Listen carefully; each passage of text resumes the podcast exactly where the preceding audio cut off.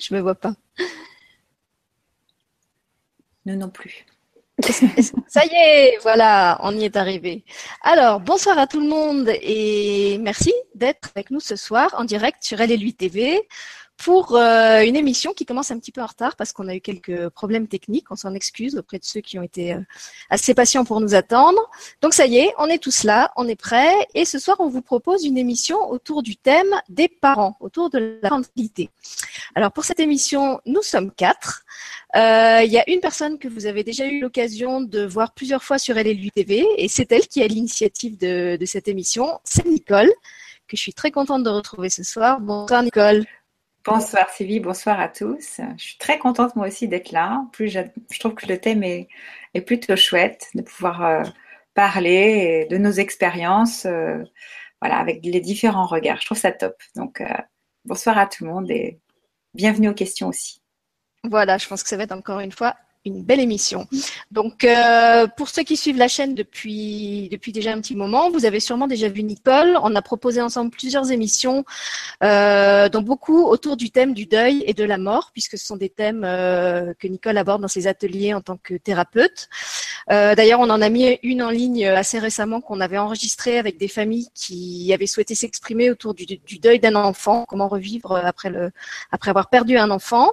Et puis j'avais envie de refaire une émission avec Nicole, mais sur euh, un thème un peu différent. Donc je lui ai laissé le choix et c'est elle en fait qui a eu, qui a proposé euh, cette, cette, idée de faire un thème autour de, autour de la parentalité des parents, ce que je trouvais très bienvenu, puisque ma dernière émission en direct c'était autour du masculin euh, à l'occasion de la fête des pères et que j'avais reçu dans cette émission Mathieu Christol, qui travaille avec moi sur une autre chaîne dont je suis partenaire et qui s'appelle Famille TV et qui est justement vraiment euh, de la famille, de l'enfant, de la parentalité. Donc ça, ça faisait vraiment une super transition. D'autant mieux qu'on a aussi avec nous ce soir une autre euh, membre et partenaire de Famille TV, c'est Paola Perez, qui travaille avec moi euh, qui intervient avec moi sur Famille TV et dont j'ai découvert assez récemment qu'elle aussi a une page et un site qui s'appelle Nouveaux Parents. Alors bonsoir Paola et merci d'être avec nous ce soir aussi. Bonsoir tu veux dire un petit mot? Voilà, vas-y. Oui, oui, Bonsoir à tous. Merci Sylvie de ton invitation. Ça a été, euh, euh, bah, j'ai été agréablement surprise que tu me proposes cela et, je suis ravie d'être avec vous. Avec, euh, j'ai comment dire, l'esprit ouvert parce que effectivement c'est la première fois que j'interviens sur ta chaîne, donc. donc voilà, c'est tout est nouveau pour moi et j'en suis ravie. Donc bonsoir à tous et heureuse d'être parmi vous. Et puis, on en a un pour qui tout est encore plus beau. c'est Guillaume Rosselin, que je remercie euh, encore plus d'être avec nous. D'abord parce que c'est le seul homme. Ensuite, parce que c'est le seul qui n'est pas parent biologiquement parlant. Donc, c'est le seul qui n'a pas de, d'enfant. Euh, c'est le seul aussi euh, qui n'était pas intervenu sur cette chaîne, ni à travers Famille TV, euh, en fait, la, la, seule émission qu'on ait faite ensemble, c'était sur mon autre chaîne, de Terre et d'étoiles. Euh, mais je sentais qu'il avait quand même à, à, dire des choses euh, autour de ce thème de, de, de la parentalité. Euh, je sais qu'il s'intéresse beaucoup à toutes les questions d'éducation, de nouvelles pédagogies, euh, de tout ce qui peut se faire justement euh, autour de l'enfant.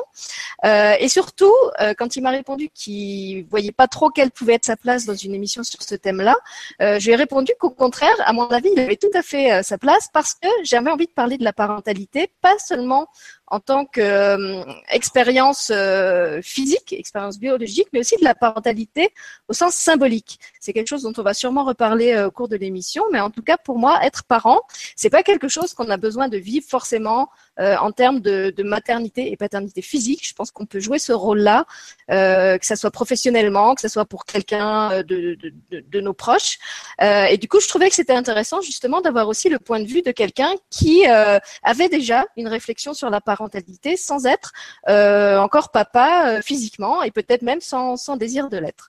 Donc merci Guillaume d'apporter toute cette originalité et cette nouveauté à travers ton témoignage ce soir. Mmh, écoute, merci à, toi, tu vois, tu, en dis plus que ce que j'imagine pouvoir dire. Je verrai comment ça va se dérouler. Mais effectivement, c'est drôle parce que tu vois, là, en fait, je donne des cours de piano, entre autres. Et euh, juste à côté de moi, euh, je viens de le réaliser pendant la vidéo, j'ai un, un bouquin Disney avec des partitions de Disney. Et je, je me rends compte que sans le savoir, je me suis entouré de, de codes d'enfants autour de moi. Donc c'est assez drôle.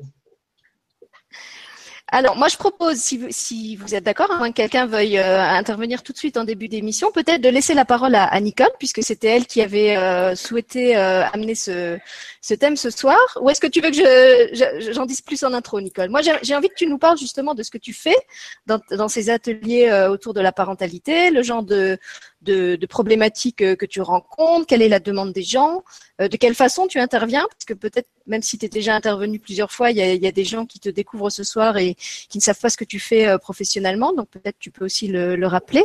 Est-ce que mhm. ça te va d'être notre, euh, notre initiatrice, notre, euh, notre guide dans le thème? C'est parti, j'y vais, Allez. je prends. Alors, prends relais. Je te confie les rênes. Alors en fait, moi je suis thérapeute, voilà, j'ai un parcours formation en tant que kiné, puis de biokinénergiste et d'ostéopathie, donc chose d'assez classique, on va dire. Et puis, bien sûr, je suis ce que je suis aussi, c'est-à-dire que ces formations ont finalement plus révélé ce que je suis que, euh, de me formater. Et, euh, et moi, ça m'a permis de, de, devenir qui je suis. Donc aujourd'hui, je dis plutôt que j'accompagne les gens à devenir qui ils sont. Et dans mon métier, euh, bah, je peux rencontrer effectivement physiquement, comme des gens qui souffrent psychiquement, et en général, il y a les deux conjointement. Et donc, progressivement, notamment depuis deux ans, je propose des ateliers avec des thèmes différents.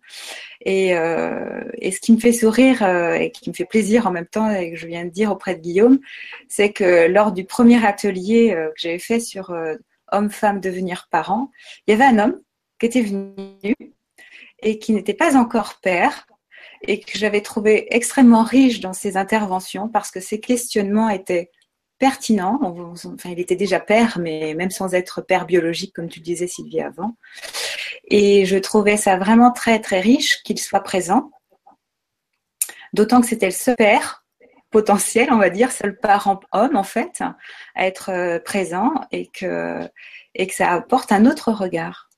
Et alors après, pour ce qui est des problématiques souvent qui sont posées, euh, euh, c'est vrai que comme j'ai été kiné, j'ai fait aussi pas mal de rééducation périnéale, donc euh, postpartum.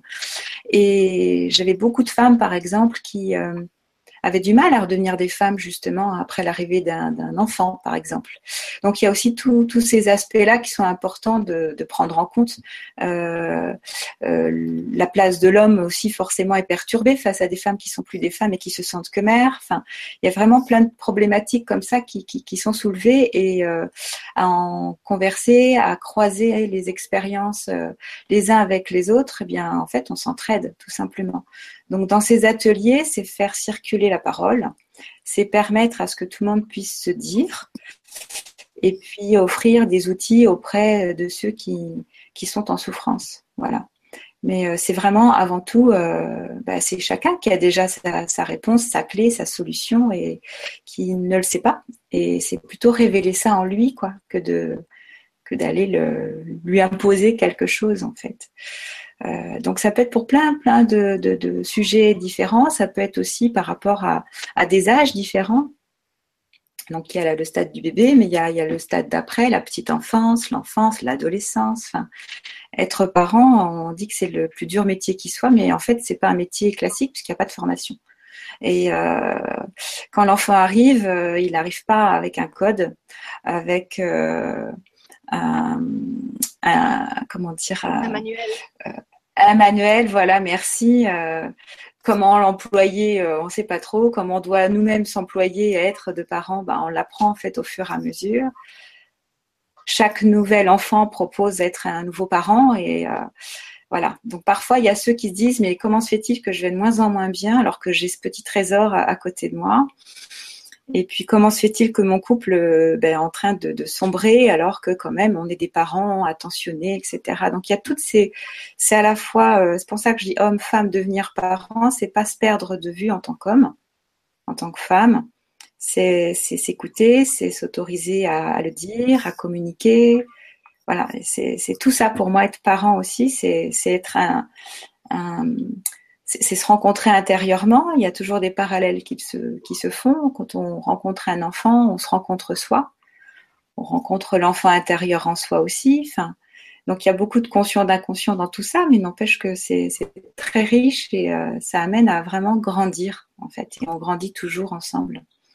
Donc voilà ce que je dirais des ateliers qui, qui se font euh, qui se font au cabinet. Euh, voilà. Puis il y a des stages qui arrivent prochainement, donc ça va être aussi par ce biais-là. Ouais. Donc ce sont des ateliers que tu fais uniquement dans le physique, c'est ça? Tu les fais pas en virtuel? Non, jusqu'à présent, je ne l'ai pas fait en virtuel. À chaque fois, je l'ai fait physiquement. Là, je leur propose, il y a des, comment dire, des, une association là qui m'a demandé autour de ça. Donc, euh, je pense que je vais le faire en duo avec une autre personne qui travaille aussi auprès des parents. Euh, on va faire des stages avec Armelle Bonomé, que, tu connais très bien aussi, Sylvie, ma collègue psychologue clinicienne, que je salue parce que je pense qu'elle doit être par là aussi ce soir. Euh, voilà, on va faire un stage, on va proposer un stage à partir de, septembre là-dessus. Enfin voilà, donc ça se fait euh, aussi à la demande des gens. Quand je vois qu'il y a des souffrances, quand je vois qu'il y a des parents qui ont besoin de rencontrer d'autres parents pour se sentir déjà moins seuls, pour se sentir pas de mauvais parents, mais simplement des parents qui apprennent à être parents, qui ben voilà, s'écouter, c'est pas c'est pas inné en fait, hein, parce que c'est pas quelque chose non plus que qu'on permet toujours dans nos éducations. Donc, euh, apprendre à se faire confiance, euh, c'est oser expérimenter aussi ce qu'on est. Et donc, euh, se retrouver face à, des enfants, ça amène forcément à savoir s'appuyer aussi sur soi et son ressenti.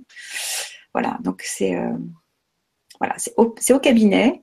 Mais, voilà, là, je, sors un petit peu du cabinet selon les demandes qui se font. Voilà. Et alors, quand les gens euh, viennent, ils viennent en famille ou ils viennent seulement en couple? Comment ça se passe euh, concrètement? Alors, ben, ça dépend. Si effectivement c'est arrivé souvent en consultation, qu'ils soient cette fois-ci en famille. Donc, il y a les parents, il y a les enfants, et on converse et, euh, il y a toute cette petite troupe qui, se met en place et, on, échange ensemble. Euh, c'est souvent parce qu'on m'amène un enfant en disant que c'est lui qui a un problème, parce que ben, il bouge trop, ou euh, voilà.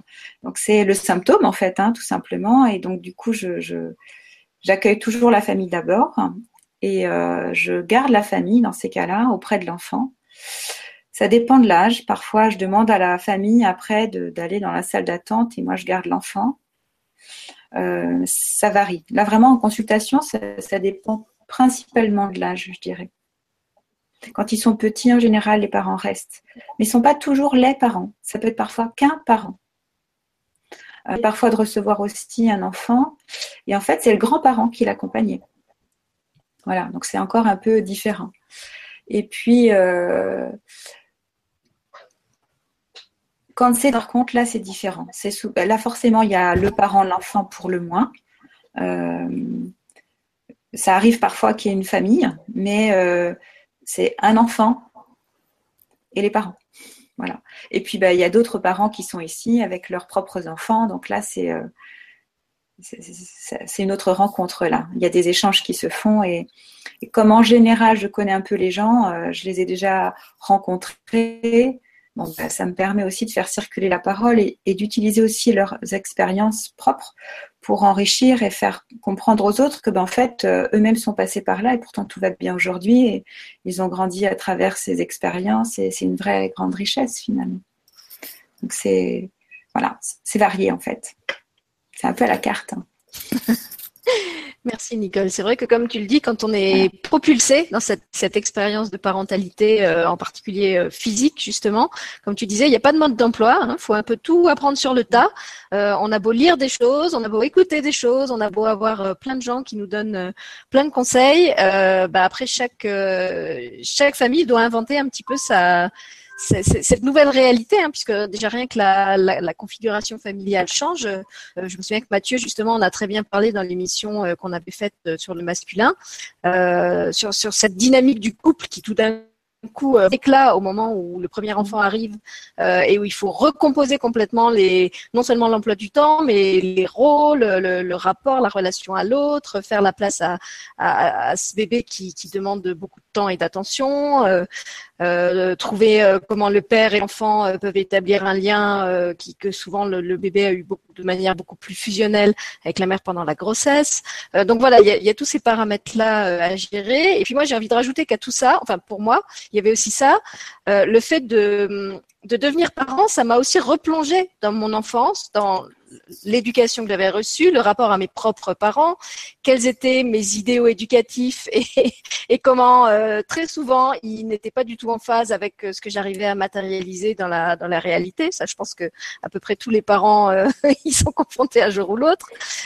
comment cette expérience, elle, elle, apprend aussi beaucoup beaucoup de tolérance envers ses propres parents. En tout cas, moi, ça m'a appris ça. J'avais eu des parents qui m'avaient eu très jeune. J'étais leur premier enfant, donc je pense qu'ils ont aussi un petit peu tout découvert euh, en même temps que je suis arrivée dans leur vie. Et donc, je trouvais qu'il y avait beaucoup de choses qu'ils avaient faites un peu de travers. Et quand j'ai eu mon fils, euh, que j'ai pourtant eu à un âge beaucoup plus avancé que, eux ne m'avaient eu, je me suis rendu compte bah, que parents, c'est euh, bah, c'est toute une aventure dans laquelle on, est souvent un petit peu dépassé. Euh, et du coup, ça m'a donné beaucoup plus d'indulgence et de bienveillance euh, dans le regard que je pouvais porter sur ce que mes la façon dont mes parents avaient procédé avec moi en me disant probablement ils avaient fait de leur mieux euh, dans cette découverte qu'il était autant à l'époque pour pour eux que, que pour moi et que finalement c'était pas c'était pas si facile. Donc je me suis dit raison de plus justement pour pour parler de parentalité et peut-être euh, déculpabiliser aussi tous ces parents qui peuvent avoir l'impression de, de, mal faire, de faire de travers, de laisser des, des comment dire, des, espèces de blessures, de choses qui vont handicaper leur enfant pour plus tard. Parce qu'en plus, c'est vrai que maintenant, on est très attentif à ça. On, se posait beaucoup moins de questions sur la parentalité, sur l'enfance, euh, ne serait-ce qu'il y a quelques décennies. Euh, voilà, on, faisait comme on avait vu ses parents faire, on reproduisait des modèles qu'on mettait pas forcément en question. Et maintenant, il y a plein de modèles qui existent, euh, avec des témoignages parfois contradictoires. Et dans tout ça, ben, il faut aussi trouver son son chemin et son et comment être soi, comme tu disais Nicole. Comment comment rester soi dans, dans le respect de soi et dans le respect du couple et dans le respect de ces autres êtres qui arrivent et qui, qui agrandissent encore la, la constellation. Puis comment rester soi, c'est même devenir soi, parce qu'en fait, je trouve qu'il y a un tel miroir qui se joue là, qu'en fait, on continue d'enlever des couches, des, croyances de soi-même, des limitations de soi-même, et l'enfant, vraiment, il vient sans cesse servir ça. Surtout, enfin, à chaque âge, finalement, c'est comme un miroir de soi-même au même âge, de ce qu'on s'est autorisé à, à, manifester de soi ou pas. Donc, quand l'enfant face ose le faire, parfois, en fait, on ne sait même pas pourquoi on dit non. On va refuser cette expérience simplement parce qu'en fait, on n'est pas allé regarder pourquoi on le faisait. Et puis un jour, cette question va se poser. Bah tiens, au fait, c'est vrai ça. Pourquoi je lui dis non Mais pourquoi je réagis comme ça? Pourquoi je suis si en colère alors que c'est pas grave ce qu'il fait? Et c'est là où on va découvrir qu'en fait, on, s'était formaté soi-même, que c'était hyper douloureux, mais c'est très inconscient. Et que tant qu'on l'a pas accueilli en fait consciemment, on n'a pas réparé cette douleur au fond de soi, et malgré nous, on va la projeter sur nos enfants. Alors ça peut être nos enfants, mais ça peut être les enfants des autres aussi, hein, du même âge. Donc il y a toute cette interrelation finalement qui est vraiment très très intéressante et importante à accueillir et bah, honorer en même temps. Et donc c'est là qu'on peut réparer en fait. Et quand tu parles effectivement qu'aujourd'hui on est très attentif, très attentionné même auprès des enfants, on évite de, le, de, les blesser, on veut les écouter être les meilleurs parents qui soient. Je dis pas qu'avant on n'était pas euh, et on souhaitait pas être les meilleurs parents, on a, souhaité, mais avec les connaissances qu'on en avait. Et à chaque fois on fait avec les connaissances qu'on en a, des neurosciences, etc. Et moi, ce que je vois arriver au cabinet aujourd'hui, ce sont des mamans, et je parle surtout des mamans, les papas essayent d'adoucir tout ça, mais quand elles arrivent avec leur bébé, elles sont euh, culpabilisées en fait elle culpabilise beaucoup plus que ce que je ne voyais arriver avant, encore plus, si tant est que ce soit possible, parce que euh, si l'enfant pleure, elles ont entendu partout qu'il fallait pas laisser un enfant pleurer, sauf que l'enfant pleure dans leurs bras et elles ne voient pas ce qu'il faut faire. Parfois, c'est que l'enfant, il est, juste fatigué, quoi. Il n'en peut plus, en fait, d'être dans les bras, il voudrait avoir son rythme à lui, tout seul peinard dans son lit. Et en fait, que ce soit la PMI, leur médecin, l'entourage, tout est là pour les culpabiliser un peu plus, si je puis dire, et, elles ont des cernes, mais elles peuvent partir en vacances pendant des années, tellement elles sont euh, avec des valises incroyables, euh, parce qu'il y a cette pression aussi sociale. Euh, il n'y a pas que elle-même envers l'enfant, dans ce désir d'être mère parfaite, mais il y a aussi euh, l'entourage bah, familial proche, les amis, et, même social et sociétal. Euh, je trouve qu'il y a presque un poids euh, quand je vois éducation positive, etc. parfois je me dis le mot positif me fait rire parce que ça devient un poids en fait qui est très négatif, avec autant de ça se veut bienveillant et puis parfois c'est on se lâche la grappe et puis on, expérimente et puis on voit quoi. Voilà. Donc euh, voilà, voilà ce que je vois en tout cas beaucoup arriver en ce moment au sein du cabinet par exemple. Eh bien, écoute, après t'avoir entendu parler de cette euh, perfection, j'ai envie de passer la parole à Paola, parce que je sais pas, parler très, récemment. Et puis, euh, Paola, j'aimerais bien justement un petit peu que tu parles de, ce que tu fais, puisque tu n'as pas encore eu euh, l'occasion de le faire. Comment tu en es arrivé à créer cette, page et ce site Nouveaux Parents? Est-ce que c'est lié à ton activité professionnelle? Est-ce que c'est lié à ta réflexion de maman? Vas-y, parle-nous un peu de, de Paola Pérez et de Nouveaux Parents. Oui, alors effectivement, moi, ça, ça ça a mûri au fil du temps. Euh, c'est effectivement mon parcours, puisque je suis devenue maman il y a maintenant 15 euh, ans. Euh, et, vraiment, mon, fils aîné a été vraiment un magnifique cadeau, parce que dès la grossesse, en fait, ça, m'a plongé dans, dans le tsunami, quoi, en quelque sorte. C'est-à-dire que dès, la grossesse, j'ai été amenée à, me positionner, à réfléchir, à, m'ouvrir et vraiment c'était un monde devant moi mais inconnu limite qui, qui se présentait et ça a été effectivement très challengeant avec euh, j'ai été amenée à, regarder en face euh, certaines choses, des blessures, euh, des idées préconçues, etc. Et tout du long, en fait, mon fils aîné m'a challengé et c'était génial. Donc du coup, euh, euh, malgré que c'était vraiment, euh, quand je me remémore, ça a été des moments vraiment délicats et, j'ai eu, par ailleurs, la vie a été magnifique parce que j'ai un conjoint qui a été du tonnerre, quoi. Il m'a énormément soutenue. J'ai fait beaucoup de rencontres euh, qui m'ont ouvert des portes. Donc, euh, même si ça a été délicat, ça a été extrêmement euh, fort, beau, plein d'enseignements. Et du coup, ça, ça, a vraiment été comme un avant-après. Et, ça a influencé ma vie de façon très profonde. Et du coup, ça m'a fait changer aussi de voie professionnelle. Euh, je sais qu'il y a beaucoup de parents qui font ce, changement à, la naissance de leur enfant. Euh, en tout cas, un changement, un réaménagement dans leur vie euh, sur plein de domaines, aussi bien professionnel que personnel, amical, etc. Et, ça a été ça a été mon cas. Donc du coup, après, je me suis intéressée à beaucoup d'approches alternatives. J'ai j'ai été amenée à rencontrer des personnes formidables, à me former. Et du coup, euh, bah, l'élan a été de contribuer dès, dès le début quasiment. Donc j'ai été euh, très rapidement dans des, dans des milieux associatifs. Et puis après, j'en ai fait ma profession.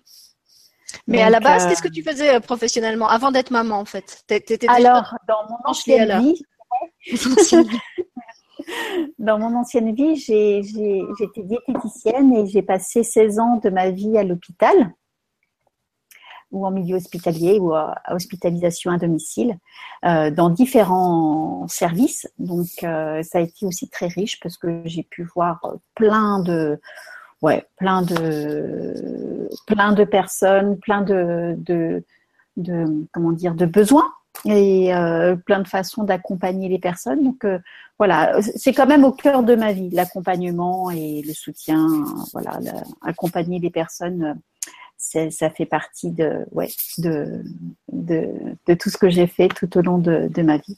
Et donc du coup, euh, cet aspect de nutrition, de diététique, est aussi un aspect que je remets en avant maintenant. Euh, auprès des familles mais pas que, auprès des adultes aussi, puisqu'en fait, euh, je, je suis amenée à proposer des stages autour de, euh, de la santé, euh, de, de l'alimentation vivante, de la détox, des choses comme ça. Mais ça, c'est voilà, c'est deux mondes qui, qui, se rejoignent par moment et, c'est top. C'est top. Ben, on, pourra peut-être demander. Dans la... Ah, pardon, vas-y. Je pensais que tu avais, avais terminé. Vas-y. Je voulais juste euh, rebondir un, petit peu sur ce que disait Nicole, c'est qu'effectivement, dans, dans les ateliers que je propose en présentiel ou dans les, l'accompagnement individuel, euh, euh, par, cette volonté de, de bien faire, tu vois, cette volonté de, de, trouver la, la meilleure voie, euh, de d'être le meilleur parent qui soit auprès de son enfant. Et, c'est effectivement euh, lourd à porter. Et euh, ce que je, ce que j'aime faire auprès des familles, c'est justement apporter cette cette douceur en disant bah c'est ok, c'est ok, tout est ok en fait, et, et de valoriser. Parce qu'en fait, euh, ce que je vois autour de moi dans ma pratique, c'est que les parents, euh, les mères, euh, sont peu valorisées, se valorisent peu dans ce qu'elles font, alors que c'est juste merveilleux. chaque parent, l'accompagnement qu'ils font, c'est, enfin, tellement prenant, c'est dans les tripes, ça, ça influe tout, toutes les sphères de la vie. C'est tellement précieux que, euh, que j'aime bien être ce témoin en disant oui, regardez, regardez votre enfant comme il vous regarde, regardez comme c'est beau, regardez. Mais c'est super ce que vous faites et de valoriser, de toujours euh, voilà remonter, remonter parce que je ne serait-ce qu'aujourd'hui il y avait des mamans qui il y avait une maman que j'accompagnais euh, dans l'allaitement et qui disait à sa fille Ah oui, maman, elle ne sait pas s'y prendre. Je dis Oh, mais tu entends ce qu'elle te dit, ta maman? Et, tu vois, je faisais. Je, donnais la parole à l'enfant en disant Mais dis à, quel point ta maman, elle est géniale, quoi tu te rends compte de ce qu'elle fait euh, Et du coup, voilà, c'est à travers des petits outils pour euh, redonner la confiance et puis, euh, et puis apaiser, apaiser. redonner du lien. Ouais, exactement. Redonner du lien entre la mère et l'enfant au sein des familles parce que cette culpabilité, c'est culpabilité, c'est couper, hein, c'est se sentir coupable, donc euh, séparable. Et ça coupe en, en, eux, au sein de la famille, les relations mm. parfois. Mm. Et l'allaitement, effectivement, c'est pareil. Il faut allaiter, bah, si tu le ressens, oui, mais sinon, te prends pas la tête. Hein. Voilà, à la carte. Mm. Alors, justement, ben, j'ai envie de poser la question à Guillaume, qui lui n'est pas encore papa, et, lui demander comment, comment lui vit tout ça, en fait. Comment tu vis le fait de ne pas être papa? Est-ce qu'il y a justement cette espèce de pression de te dire, oh, si un jour je suis papa, euh, comment je vais m'y prendre? Quelle éducation je voudrais donner à mes enfants? Est-ce que tu as cette, euh, cette pression dont, nous ont parlé euh, Nicole et, Paola, ou est-ce qu'en fait tu la ressens pas? Comment tu, tu te sens par rapport à tout ça? Je ne la ressens pas, figure-toi. en fait, j'ai euh, une fois, à une époque, enfin il y a une époque, il y a peut-être sept ans, j'ai senti que je pouvais être papa et que euh, c'était euh, que je serais un bon papa en plus. Donc je me suis vu et j'ai l'impression que le simple fait d'avoir vécu cette expérience m'a suffi, puisque effectivement j'ai pas d'enfant aujourd'hui et pour l'instant en tout cas j'en désire pas. Et j'arrive même à me projeter euh, finir ma vie sans enfant. Après, je fais aussi une distinction euh, importante, et c'est vrai que tu l'as précisé aussi, il y a les parents biologiques, il y a aussi l'adoption, il, il y a plusieurs euh, façons d'être parent. Et en fait, forcément, comme j'ai pas d'enfant, j'écoute toutes oui vos expériences. Moi, j'ai plus un regard qui est lié à, à l'éducation et aussi au désir d'enfant. Et j'observe qu'il y a quand même beaucoup de gens de mon âge qui, qui ont encore cette pression euh, qui, est, plus subtile mais qui est encore présente de il y a l'horloge biologique, même les, hommes en fait, ils, ne portent pas les enfants, mais euh, voilà. Et moi je demande souvent euh, aux gens déjà, euh, est-ce que tu, tu, veux un enfant, mais tu veux porter un enfant ou tu veux un enfant? C'est très différent parce qu'il y a des personnes par exemple qui ne peuvent pas avoir d'enfant pour X raisons biologiques mais qui n'envisagent pas une seconde que si vraiment leur désir c'est d'élever un enfant, ils peuvent adopter par exemple. Intéressant dans la question de la parentalité, c'est de. Alors là, c'est un regard d'homme aussi. Hein. Je sais qu'il y a l'instinct maternel qui existe chez les femmes. Et c'est qu'est-ce qui fait que je vais avoir un enfant? Qu'est-ce qui fait que que si j'en ai pas, je me sens pas bien ou en stress ou en manque? Voilà. Donc c'est voilà, je sais pas si je réponds à ta question, mais en tout cas, je tu réponds parfaitement bien. Et du coup, moi, je peux te répondre aussi, puisque j'ai j'ai eu un peu la même expérience que toi. Moi, j'ai eu mon fils tard, hein, j'avais plus de 35 ans. Euh, et effectivement, euh, quand j'ai quand j'ai passé le cap de la trentaine, j'ai vécu, sûrement encore plus en tant que femme, euh, toute cette période où je voyais toutes mes copines se marier, faire des enfants, et où même dans ma famille, on me disait, mais alors Sylvie, et toi, un peu ce truc de, et toi, c'est quand ton tour? Voilà, c'était un peu la, la case obligée. Même mon gynéco qui s'y était mis en me disant, vous savez, si vous voulez des enfants, il y a l'horloge biologique qui tourne, alors qu'en fait, moi, je me sentais pas stressée par cette histoire de ne pas avoir d'enfants. Euh, j'ai aussi été célibataire euh, ou dans des histoires assez instables pendant pendant assez longtemps, et euh, bah, je trouvais que ça avait ça avait aussi un bon côté. Ça, ça avait le côté que j'avais j'avais beaucoup de liberté, que je pouvais faire plein de choses sans avoir de, de contraintes d'emploi du temps. et c'est vrai que je, je je me sentais pas amputée de quelque chose dans mon identité de femme. J'avais très envie de faire l'expérience physique de la maternité, de, la grossesse, de porter un enfant euh, dans ma chair, de le mettre au monde. Euh, mais en même temps, je savais que si ça devait ne pas se faire, euh, je me sentirais pas euh, réduite ou moins femme qu'une autre femme, parce que pour moi, cette maternité, elle pouvait se vivre de plein d'autres façons. Je la vivais déjà en tant qu'artiste, parce que pour moi, chaque euh, création, c'est un peu comme une maternité.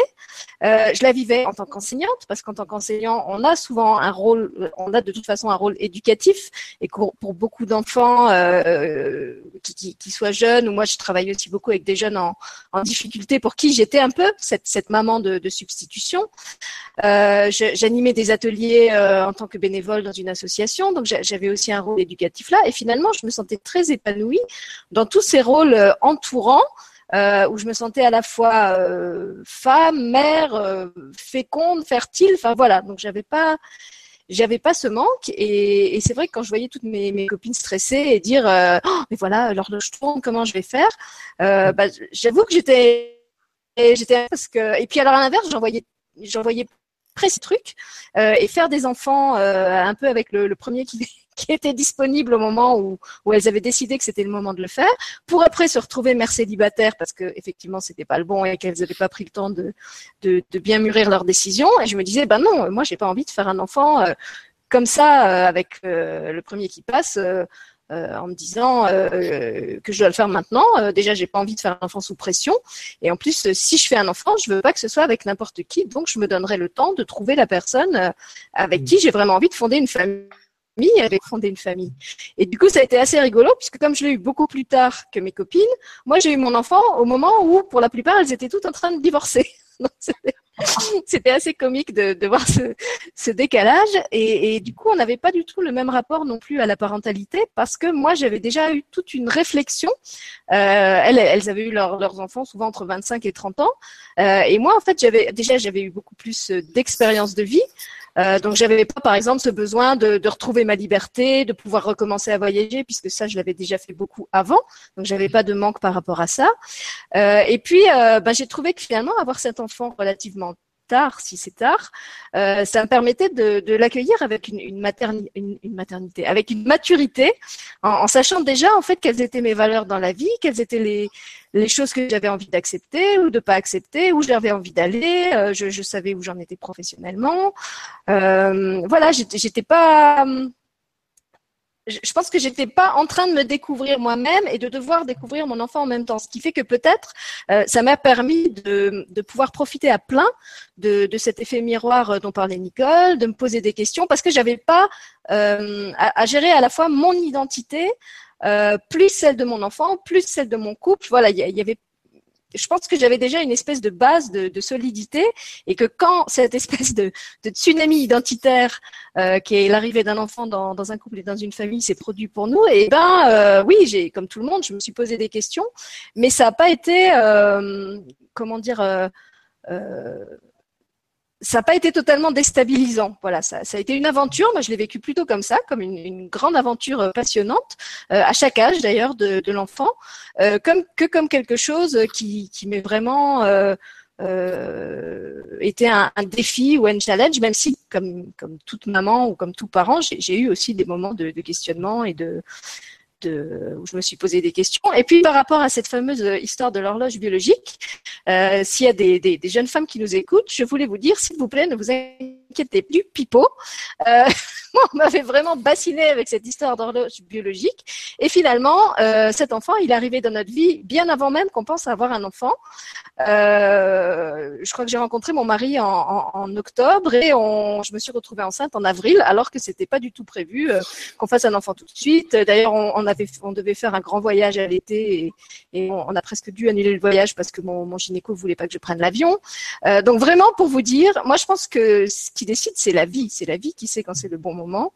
Euh, c'est l'enfant qui sait quand c'est le bon moment et ça sert à rien de se se, se, mettre la pression et se culpabiliser aussi avec ces histoires euh, d'horloge biologique. Je connais de jeunes couples qui essayent euh, pendant des mois et des mois d'avoir un enfant et pour qui ça marche pas. Et moi qui n'y pensais même pas, et ben ça m'est arrivé dans, dans, les six mois. Donc franchement, avec si chez vous la grappe, parce que je pense que, c'est. Je pense que c'est vraiment important de préciser que on n'est pas tous entre guillemets destinés à avoir des enfants aussi. C'est pas. C'est pas un passage obligé, c'est purement culturel ce passage obligé. Et parfois, il m'arrivait d'entendre des gens qui disaient, bah, si, parce qu'on est comme les animaux. Mais euh, pas comme les animaux. on n'est pas juste là pour euh, faire l'amour et avoir des enfants. Je ne crois pas, en tout cas. Par oui, contre, et puis même par semble... rapport à, à, toute cette histoire d'hérédité, les gens qui disent oui, mais si j'ai pas d'enfant, je je vais rien laisser de moi, euh, le mon nom de famille va mourir. Euh, euh, moi, je, enfin, bah, je ne pas comme mon nom, mais moi je l'ai je l'ai jamais vécu comme ça. Je me je me disais que de toute façon, ce que j'avais à à, à, transmettre, si tant est d'ailleurs que j'ai envie de transmettre quoi que ce soit. Euh, ce que j'avais à laisser derrière moi, je pouvais le laisser à plein d'autres gens que mes enfants. Euh, je pouvais laisser de plein d'autres façons qu'en étant euh, mère ou père. C'était quoi aussi cette, croyance qu'il fallait laisser une trace dans le monde? Est-ce est que je me sentais vraiment obligée d'être là pour laisser une trace? Moi, je me sentais euh, là pour, pour vivre là, pour vivre là maintenant, l'instant présent de cette vie présente, mais pas forcément pour que ce que j'ai été devienne un, modèle ou qu'il y ait une, transmission euh, euh, à je ne sais combien de générations de, de, de, je sais même pas quoi en fait. Je pense que tant qu'on, enfin c'est mon regard, tant qu'on est sous stress, entre guillemets, ou qu'on sent qu'on veut un enfant par peur de pas en avoir, c'est intéressant de se questionner d'abord pourquoi vraiment euh, je sens que je dois avoir un enfant maintenant. Par contre, tu vois, ce qui me semble essentiel, c'est d'être entouré d'enfants. Et moi, je fais vraiment la différence.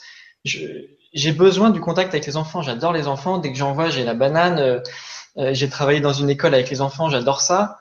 Et en fait, ça me nourrit. J'ai l'impression que d'être avec des enfants, c'est être parent déjà. Et je fais vraiment la différence entre. Après, c'est aussi très culturel.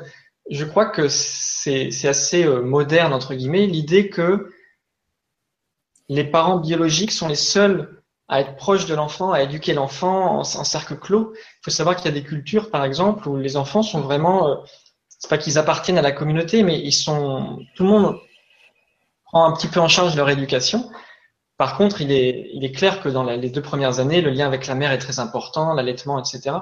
Mais je pense qu'on a, on a tellement euh, individualisé la relation à l'enfant que parfois, hein, j'ai l'impression qu'on en parle comme d'un objet. Je veux un enfant, il me faut un enfant. Mmh. Euh, c'est le gadget, en fait. C'est le gadget de la trentaine que tout le monde doit avoir. Voilà, alors qu'on oublie que c'est quand même, il y a une dimension très sacrée dans l'idée d'avoir un enfant. C'est Est-ce que c'est vraiment un appel? Est-ce que je, je souhaite, moi, avoir un enfant Est-ce que je souhaite l'élever euh, Voilà, c'est. Je pense y a quand même ces questions à se poser à un moment. Quoi. Merci. Est-ce que Paola ou Nicole, vous voulez Une citation qui me vient rigolote, c'était euh, quelqu'un disait un jour la, les femmes cherchent le, le, père de leurs enfants et les hommes cherchent la femme de leur vie. Ce qui est des choses très différentes. Mais voilà, je suis pas forcément d'accord avec ça. Les femmes ne cherchent pas le père de leurs enfants tu l'as dit toi-même, tu pensais même pas avoir un enfant à ce moment-là et ça vient parfois au moment le plus insoupçonné, quoi, le désir d'enfant. Oui, et puis après, euh, je veux dire, du moment où il, a été là, on a, bah, on a reparamétré notre vie euh, pour, pour, pour pouvoir l'accueillir et en même temps on, s'en est pas fait un monde non plus.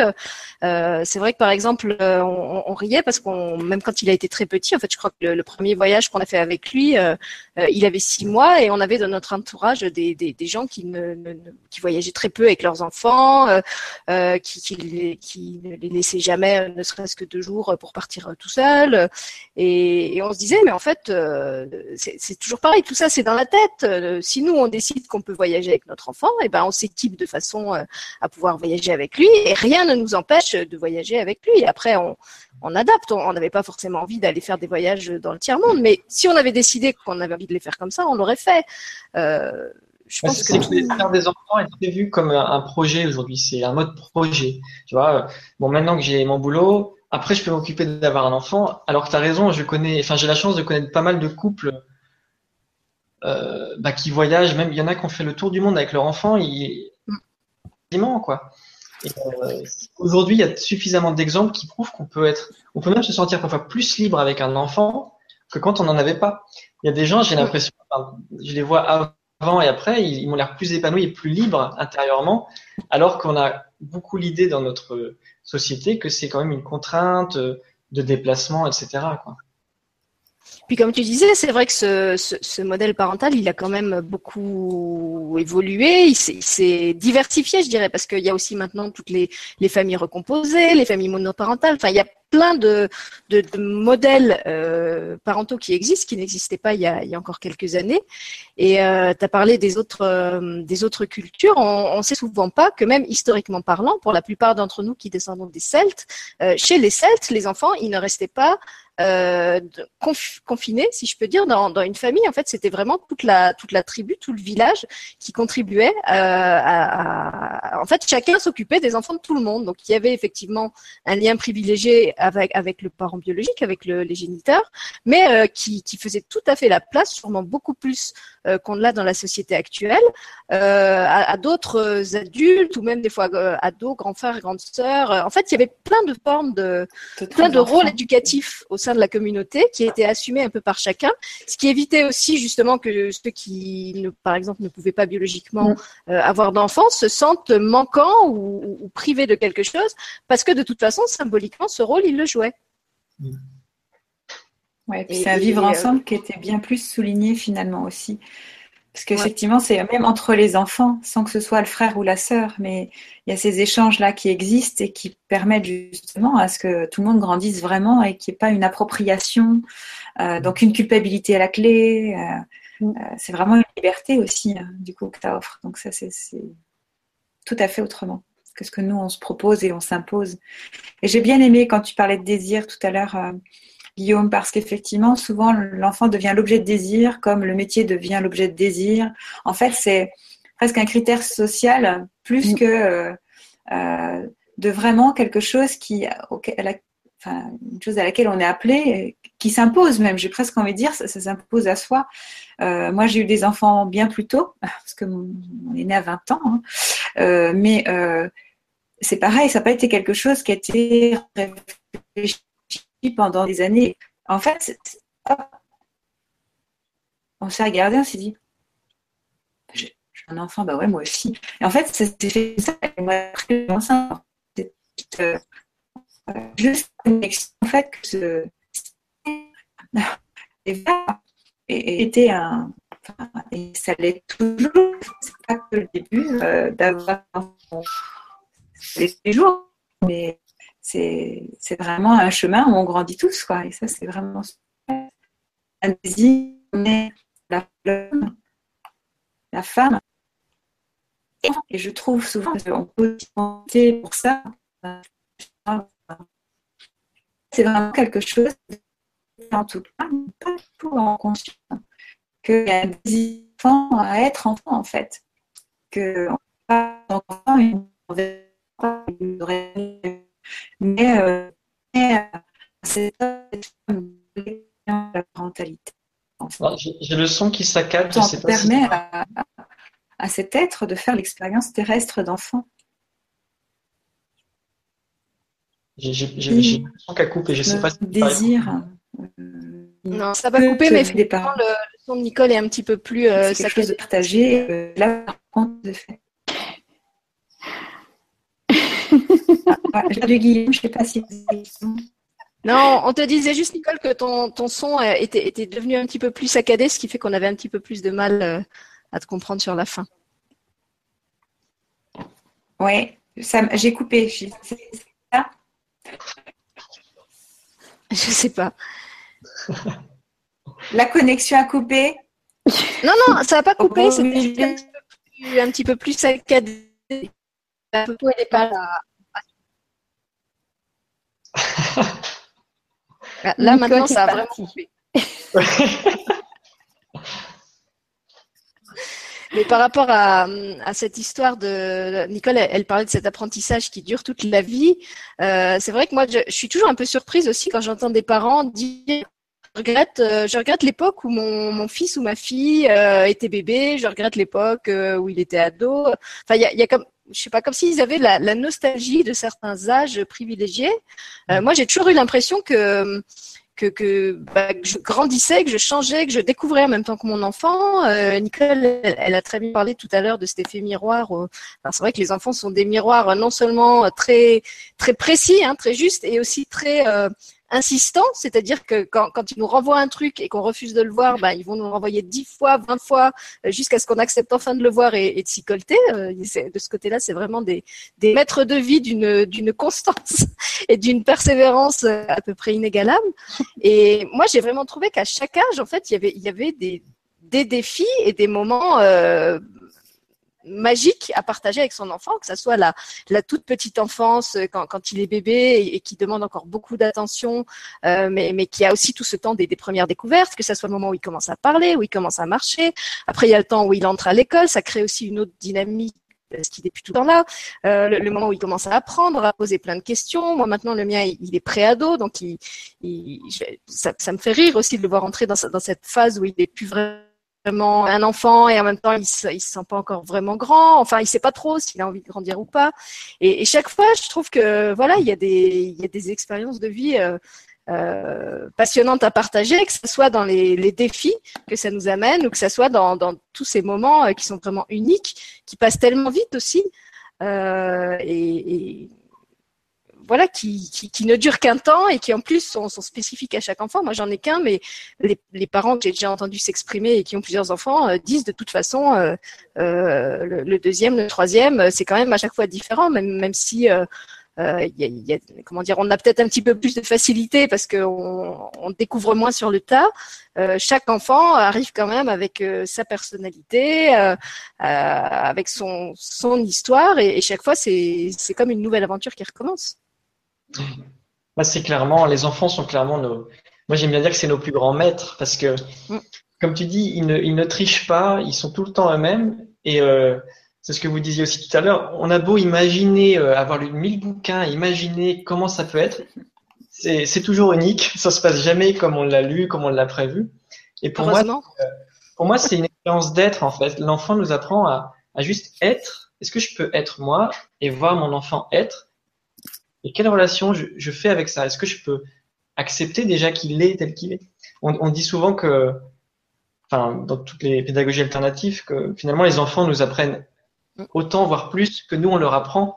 Et c'est vrai que le simple fait de voir la liberté d'un enfant de, chanter, de crier, de danser, parfois ça peut nous agacer, on va lui dire mais tais-toi, alors qu'en fait, il est peut-être juste en train de montrer qu'il est comme ça et moi aussi je peux, je peux quoi. Mm. Et j'ai souvent fait, euh, en fait, je fais souvent ça moi quand je vois euh, dans ma pédagogie. Tu vois, j'ai l'exemple d'une petite fille par exemple. Je suis allé chez elle donner des cours de piano dans sa chambre. Donc je suis vraiment dans son univers. Et puis alors c'est quelqu'un, euh, elle arrive, elle saute sur son lit, elle est complètement dynamique. Si je me mets en mode traditionnel, à l'asseoir sur le piano, ça marche pas, elle va parler. Et puis, par contre, comme elle sautait sur son lit, bah, j'ai ramené un, la petite méthode, elle faisait le poirier, je dis bah fais le poirier et lis-moi les notes à l'envers. En fait, si on joue avec l'énergie de l'enfant, compte que c'est extrêmement puissant le lien qui se crée. Et après, euh, il n'y a plus, il y a plus aucune tension en fait avec l'enfant. Après, on est d'accord, c'est moi j'ai une expérience ponctuelle. Je sais que quand on vit euh, presque 24 heures sur 24 avec un enfant, il y a la fatigue, etc. Mais je pense que il y a, il y a peu de, de, cas où on est vraiment démuni dès lors qu'on est honnête avec comment on se sent aussi, moi, il y a des fois, euh, elle s'appelait Inès, cette petite fille, Je lui dis écoute là, je suis si tu veux, est-ce qu'on fait le cours ou pas? Moi, ça m'embête pas, mais c'est plus pour tes parents, tu sais, ils payent les cours. Enfin, j'ai essayé de lui expliquer le truc en disant comment je me sentais. Et puis finalement, euh, elle a fait euh, Bon, d'accord, on continue. J'ai l'impression qu'il y a toujours des solutions avec les enfants insoupçonnés dès lors qu'on lâche un peu les masques de notre côté. Je suis tout à fait d'accord avec ça. ça. En fait, je trouve que l'enfant nous oblige à être en accord avec l'intention qu'on a vraiment et vraiment être en accord avec. C'est-à-dire, euh, quand je parlais du miroir tout à l'heure, c'est vraiment ça. Pour moi, c'est vraiment euh, euh, quand tu disais tout à l'heure, bah, je peux lui dire tais-toi et ça marche pas. Bah, si je lui dis tais-toi, c'est qu'en fait, je dis à moi-même intérieurement tais-toi en fait. Et donc, c'est là où ça peut pas marcher, parce que l'enfant, il sent bien que c'est pas du tout là où je suis en accord en fait je suis en désaccord total avec moi. Donc il a encore plus envie finalement de me montrer combien je suis en désaccord avec moi-même. Donc il va continuer quoi et ça c'est top. Et donc jusqu'à ce que je j'ouvre vraiment les yeux et que j'entende ce qu'il vient m'offrir et là je là c'est le cadeau. Là, euh, de toute façon, on n'en peut plus à un moment donné. Donc, on arrête avec euh, nos stéréotypes et nos, nos principes. Et, euh, et là, ça y est. Là, on se découvre et on enlève vraiment la couverture derrière laquelle on se cachait finalement et on, découvre euh, ben, l'enfant qu'on est encore toujours et, on comprend le langage de cet enfant en face et, c'est un vrai cadeau quoi. Et c'est vrai que. Je pense nous apprend à nous autoriser en fait, nous autoriser à être soi. J'aimais beaucoup quand tu dis à être parce que c'est tout à fait ça quoi. L'enfant quand il est petit en plus, il vit ce qu'il est, ce qui est, j'ai envie de dire ça comme ça, ce que nous sommes tous, mais il le fait de façon spontanée. C'est pour ça que ça nous agace. Parce que nous, on a oublié ça et on l'a ni au bu et on a appris à ne pas aimer cette part-là de nous et donc euh, d'aller à la rencontre de cette part-là. Pas facile. Et en plus d'aller à l'aimer, oh là là, mon Dieu, catastrophe. Et, euh, et c'est ça que ça, ça, propose. Je trouve ça juste géant, quoi. Enfin, ils sont tout petits et en fait, ils sont géants. Intérieurement, ça fait des, des réveils incroyables. Et là, je parle pas encore une fois que de mes propres enfants. C'est vrai que moi, j'ai trois enfants, elles m'ont toutes fait grandir, elles continuent toutes de me faire grandir de façon personnelle, mais, mais tous ceux que je rencontre au cabinet, mais c'est des perles, quoi. Enfin, toute rencontre est, vraiment, un, pour moi, vivre, c'est rencontrer en chacun un maître, pour moi-même. Donc, c'est un vrai beau cadeau, quoi. Euh, je pense qu'on apprend aussi beaucoup à, à plus aux apparences. Tu vois, je suis en train de penser à, partager le lien. Il y a Frédéric Leloup, c'est quelqu'un qui a écrit un livre sur euh, J'ai tant de choses à dire. Il parle de comment communiquer avec un enfant avant qu'il sache parler. Et, euh, je me souviens d'une expérience qu'il avait, alors peut-être je la transforme, mais c'est pas très grave, où en fait, donc il est avec son enfant et la maman s'en va, c'est-à-dire elle va euh, faire une soirée avec des amis, je sais plus, et l'enfant pleure. Donc forcément, l'idée qu'on a tout de suite, c'est il pleure parce que maman s'en va, il veut être avec maman, etc. Et en fait, euh, comme il a été démuni, il savait plus quoi faire pour le consoler, il a utilisé cette méthode de communication connectée, il appelle ça, donc c'est à base de, la kinésiologie, donc c'est un test musculaire. Et en fait, il s'est rendu compte que simplement, il, il voulait exprimer qu'il était aussi content d'être avec son père, mais comme il sait pas, il connaît pas beaucoup d'émotions, bah, pour lui, euh, les pleurs, c'était une manière aussi d'exprimer une excitation intérieure d'être avec son père.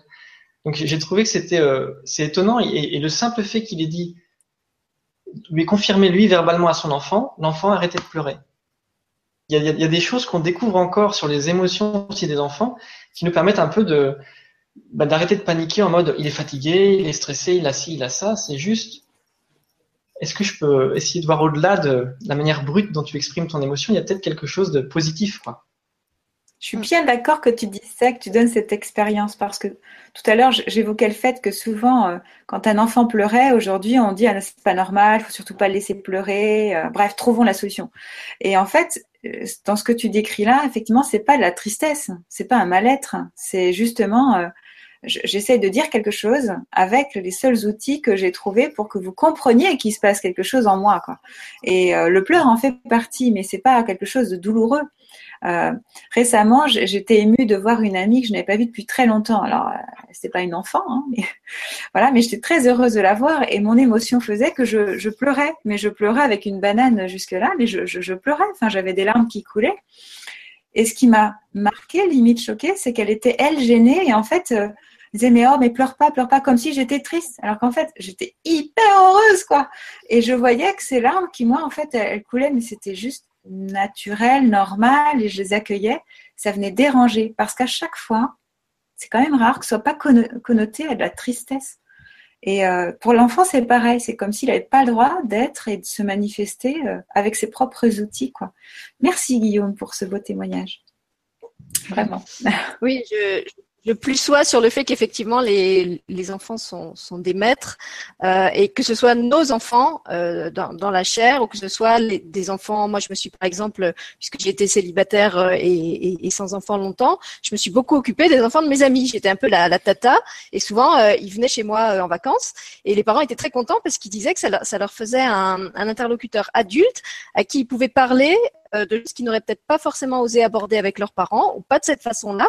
Donc j'avais un peu un rôle euh, hum, comment dire euh, encadrant et, éducatif, mais sur un autre mode que celui des parents.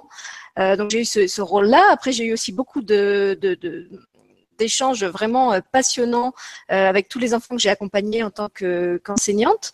Euh, et où je dis toujours qu'en fait, moi, j'avais beaucoup plus l'impression d'être enseignée qu'enseignante dans, dans, le travail que j'ai fait parce que ça a été des, des maîtres de vie extraordinaires. Et euh, tout comme vous, ce que j'ai aimé chez, ces enfants, c'était leur côté, euh, euh, je dis toujours leur côté brut de, décoffrage, puisqu'en fait, c'était des enfants qu'on avait catalogués euh, difficiles et à problème et, et, et, rejetés de toutes les structures éducatives classiques. Euh, et quelquefois, dans mon entourage, on me demandait mais pourquoi tu restes là? C'est tellement difficile, ils sont tellement. Euh, alors c'est vrai qu'il y avait des moments où c'était vraiment difficile de trouver comment établir une relation saine et harmonieuse avec eux, parce qu'ils n'avaient pas les codes habituels. Euh, mais en même temps, moi, ce que j'aimais chez, ces enfants-là, c'est que c'est des enfants qui n'avaient pas de masque social. Ils étaient vraiment euh, totalement dans la, justement, dans l'expression de leurs émotions, comme s'ils étaient encore très petits, euh, justement, peut-être parce qu'ils n'avaient pas ce, ce frein. et à la limite, moi, je préférais travailler, quitte à ce que ce soit confrontant avec des jeunes comme ça, qu'avec des jeunes très polissés, très obéissants, mais qui auraient déjà complètement intégrer justement les, codes sociaux.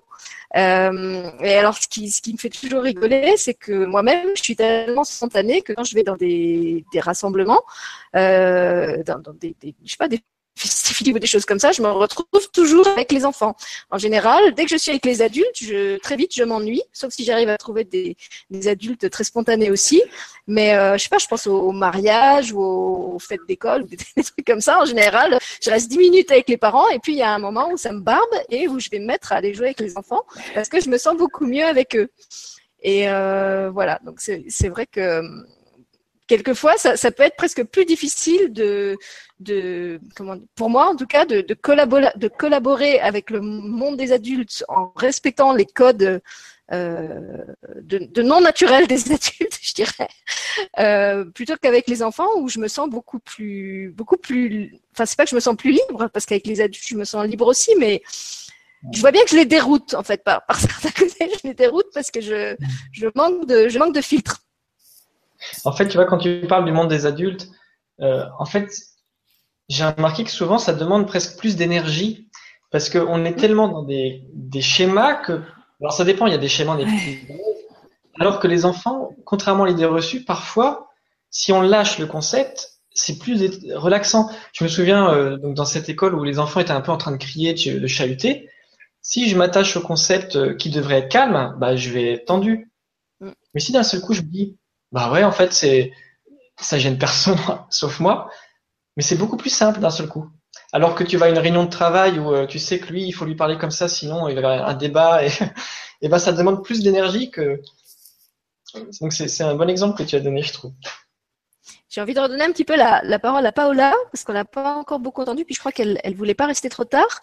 Est-ce que tu veux réagir, Paola, à, à certaines choses que tu as entendues?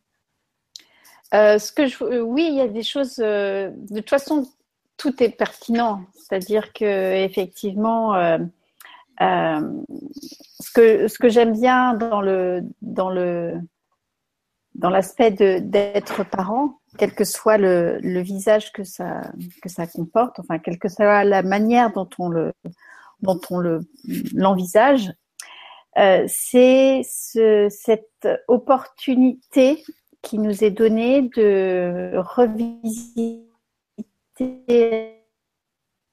Que là, dernièrement, j'ai touché du doigt euh, certaines choses à travers des outils de coaching. Où en fait, euh, euh, pour différentes raisons, notre environnement, quand nous étions petits, nous a un peu formaté et nous a donné des, des, des codes ou des masques qui ne sont pas nous. Et le fait de se d'être en face d'un enfant qui, comme vous l'avez tous souligné, a, a une, comme dirait une justesse, une cohérence, enfin une sensibilité que nous avons pour certains perdu, nous permet justement de, de, revenir sur ça et, et de, de pouvoir euh, l'envisager euh, autrement ou pouvoir s'en affranchir. Et ce que je trouve, ce que je trouve merveilleux, c'est que d'une part, ça nous donne Enfin, je trouve ça super joyeux, quoi. Même si parfois c'est confrontant, parce que justement on est on est face à, à nos incohérences ou, ou à des ou des, ou des façons de, d'envisager la vie avec des filtres qui n'ont plus lieu d'être. Donc c'est bon voilà, c'est challengeant. Il faut qu'on aille voir, qu'on se dise bah oui qu'effectivement pendant toutes ces années on a fonctionné comme ça, mais en fait c'est pas nous. C'est con quand même. toutes ces années où, on n'était pas nous. Euh, et donc du coup c'est, un travail tellement bon de revenir euh, chez soi en quelque sorte, de revenir vers soi.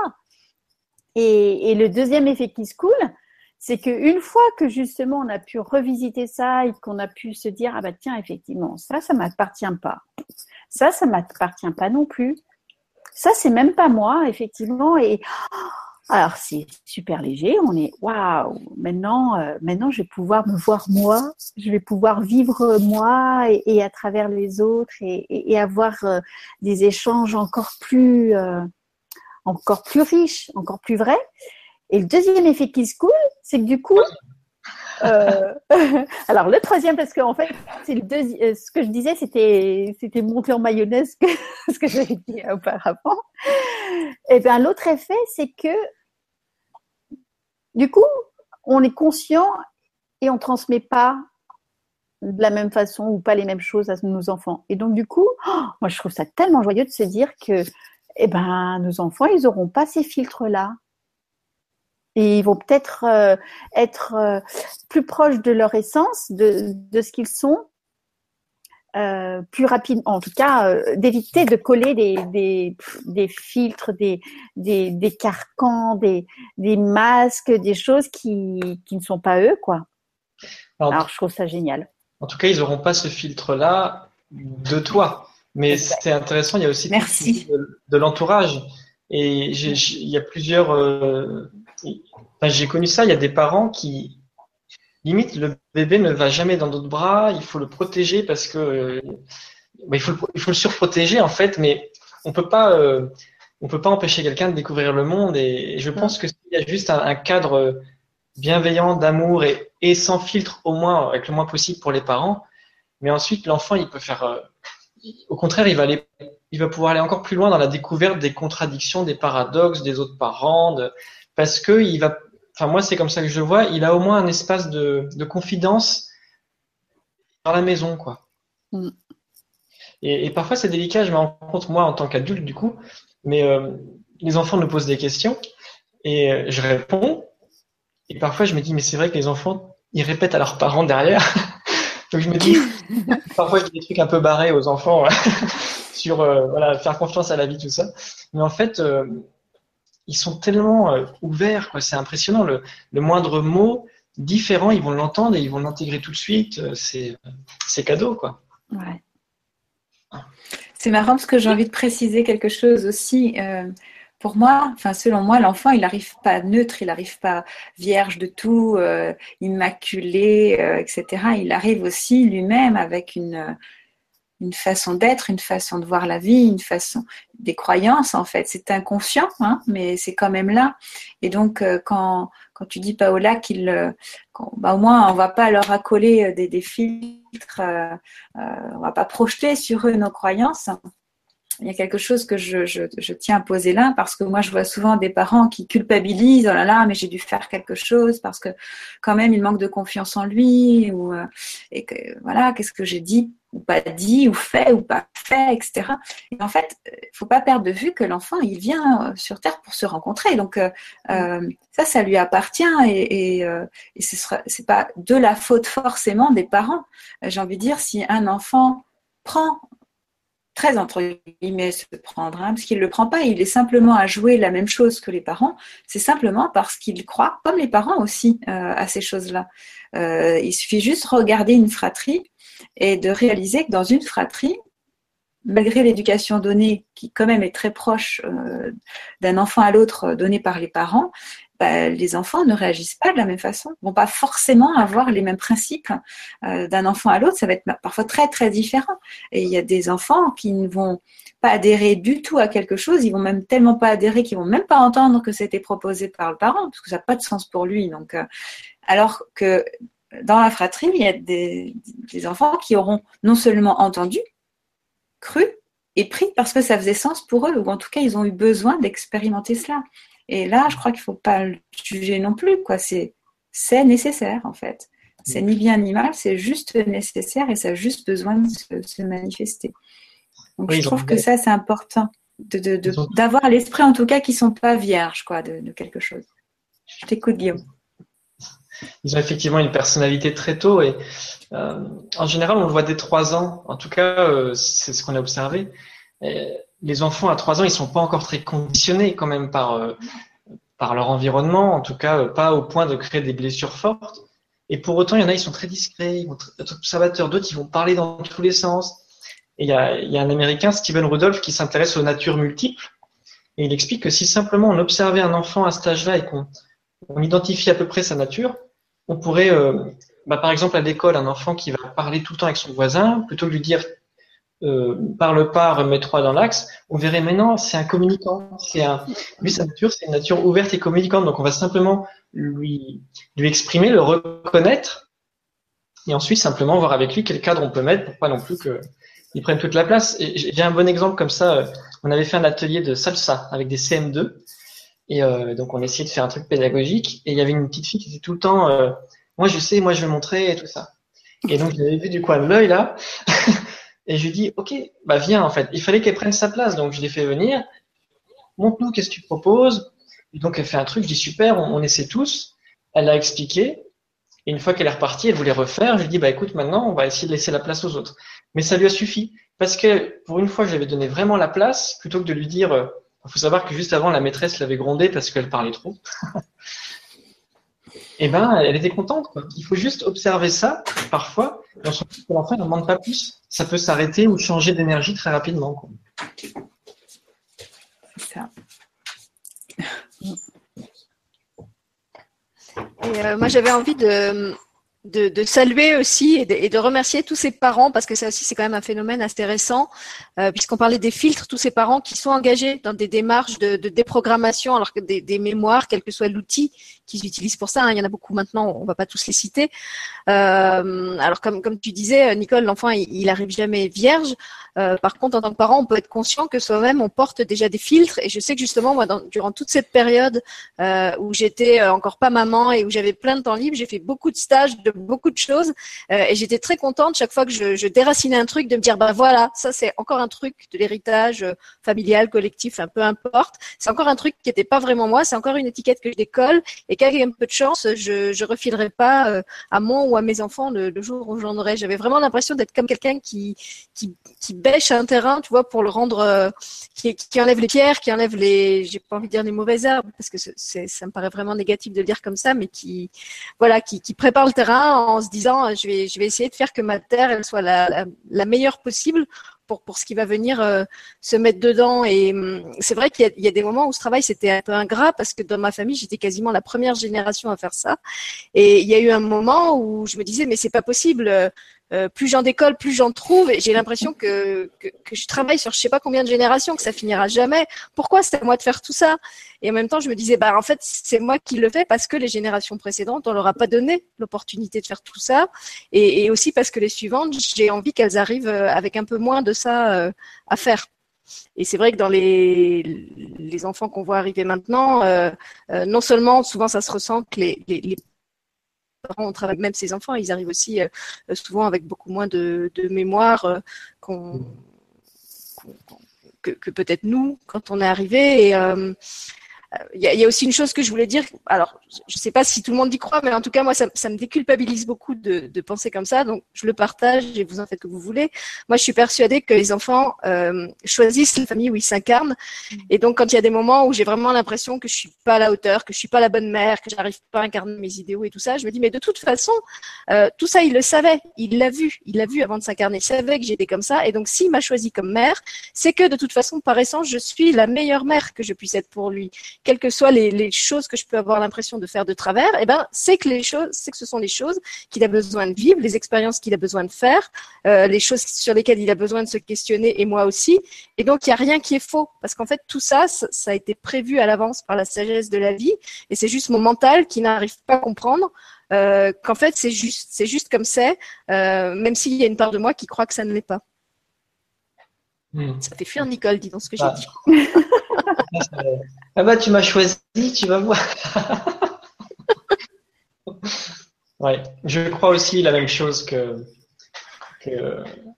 même si pour moi, euh, tu vois, il y a peut-être plusieurs familles ou plusieurs parents qui auraient pu correspondre, de toute façon, il est là et, on fait toujours au mieux en fait. C'est ça, je m'en suis rendu compte du coup quand moi j'ai voulu parler à ma mère parce que j'ai donc j'ai fait un travail sur moi à un moment par rapport à ça et j'avais envie de lui exprimer quelque chose. Et très vite, même avec toute la bienveillance, tu vois, en communication non violente de tout ce qu'on veut, elle culpabilisait en fait. Euh, je le sentais dans son attitude. Euh, oh, mais alors j'ai mal fait. Et, euh, et j'essayais de. Mais non, en fait, je, c'est comme ça que je me sens. On fait au mieux. Même les enfants après font au mieux pour expliquer à leurs parents qu'ils sont parfaits, même s'ils ne le croient pas eux-mêmes. Quoi. Ça, parfois, c'est drôle d'ailleurs tu l'as dit au début, je ne sais plus qui a dit ça, euh, euh, des, parents ont toujours l'impression d'être des mauvais parents, alors que moi j'ai même une amie qui est, elle est incroyable avec sa fille, tout le monde lui dit, elle est toujours surprise. Fait ah bon, pourtant, comme si on voyait que le négatif en fait. Alors que. On voit le positif, mais on va mieux chez les autres.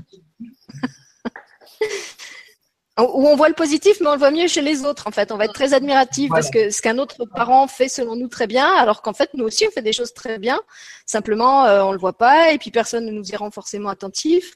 On est peut-être trop dedans aussi pour euh, pour le voir. Euh, et pour revenir à cette histoire des, des enfants qui choisissent euh, leur famille, quelquefois je me dis de toute façon, même si c'était faux, euh, même si c'était pas vrai que ça se passe comme ça, moi, ça m'aide à, me sentir mieux et à le vivre mieux de dire que c'est vrai. Donc, tant que j'ai pas la preuve absolue que c'est pas le cas, et eh ben, je préfère. De toute façon, c'est un peu ma philosophie dans la vie. Moi, si j'ai si j'ai plusieurs euh, comment dire, si j'ai plusieurs schémas, plusieurs explications de la vie possible, je vais toujours choisir celle qui par définition va me rendre la plus heureuse. Je me dis de toute façon, la vérité, je suis même pas sûre que je puisse la connaître. Donc, euh, bah, de tous les possibles qu'on m'offre, tous les possibles qu'on m'offre, euh, moi, je vais m'offrir celui qui va me permettre d'être la plus épanouie et du coup de rendre mon entourage aussi le plus épanoui. Donc, je préfère me dire qu'il m'a choisi et que je suis euh, une bonne mère pour lui, plutôt que de me dire que bah, il est là par fatalité et puis que sûrement je fais tout de travers. voilà. Est-ce que ma croyance me porte positivement moi et mon enfant? Et c'est, on s'en fiche. On pourrait même croire qu'il vient d'une cigogne. ça, ça te rassure. Et que du coup, ton enfant est épanoui et toi aussi, bah, alléluia. C'est ça. Vérité, quoi. Alors, je voulais. Euh, Paola, est-ce que, est-ce que tu veux y aller? Parce que tu m'avais dit que tu voulais pas finir trop tard. Alors, je, vais te laisser y aller, puis on, va prendre. Il y avait quelques questions côté, côté public. On, va encore. Euh, prendre ça, mais on, te dit au revoir avant si tu veux. Oui, merci beaucoup pour, euh, bah voilà, pour m'avoir accueilli. J'ai trouvé ça super intéressant ces différents regards qui se complètent, qui, qui, euh, enfin, qui sont, euh, qui ont des nuances différentes, qui ont des saveurs différentes, et je trouve ça toujours agréable. C'est comme la cuisine, tu sais. Alors, pour ceux qui aiment la cuisine parentale, Vous pouvez retrouver Paola donc sur son site et sur sa page qui s'appelle euh, Nouveaux parents. Ils sont en lien dans le descriptif de l'émission. Et puis vous la retrouvez, euh, tout comme moi, régulièrement sur Famille TV, où là aussi on est en équipe et où on vous propose en fait plein d'émissions euh, passionnantes sur toutes sortes de thèmes, tous centrés sur les enfants, la famille, la parentalité. C'est vraiment très très varié. Et si vous vous intéressez à ces thèmes-là, je vous engage vraiment à aller voir ce qui se fait par là-bas parce que c'est c'est vraiment très très riche. Moi, j'arrive même pas à voir toutes les émissions et, je le regrette presque. Donc merci Paola de nous avoir euh, rejoints ce soir et puis euh, repose-toi bien et on, va finir la soirée en, trio alors. Belle soirée à vous. Salut Paola. Au revoir Paola. Au revoir. Vous voulez ajouter quelque chose l'un ou l'autre ou est-ce que je, vous lis Il y avait quelques questions et remarques euh, côté public que, que j'avais repérées? Allez, c'est parti pour les questions. Alors, attends, il faut que je retrouve mon chat. Euh, qui s'est sauvé? Non. Alors, il y avait d'abord une remarque euh, de Catherine Morin, c'était par rapport à ce qu'on disait sur euh, les communautés, où en fait les enfants ne sont pas seulement avec leurs parents biologiques, mais beaucoup plus insérés dans un ensemble. Et donc, elle disait que dans certaines communautés africaines, les enfants sont confiés pour une certaine durée à un oncle afin de recevoir une autre éducation et ainsi ouvrir leur horizon. Voilà.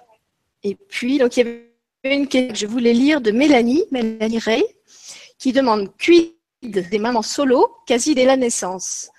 Donc, dans son cas, il y a relation conflictuelle avec le papa, difficulté pour l'enfant à vivre entre ses parents, opposé sur l'éducation, avec un cadre d'un côté et pas de l'autre.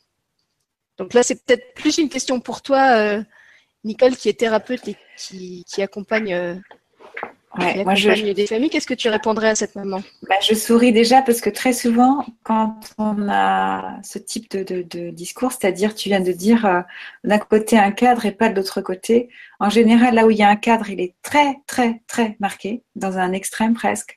Et l'autre parent bah, fait exactement euh, l'extrême opposé.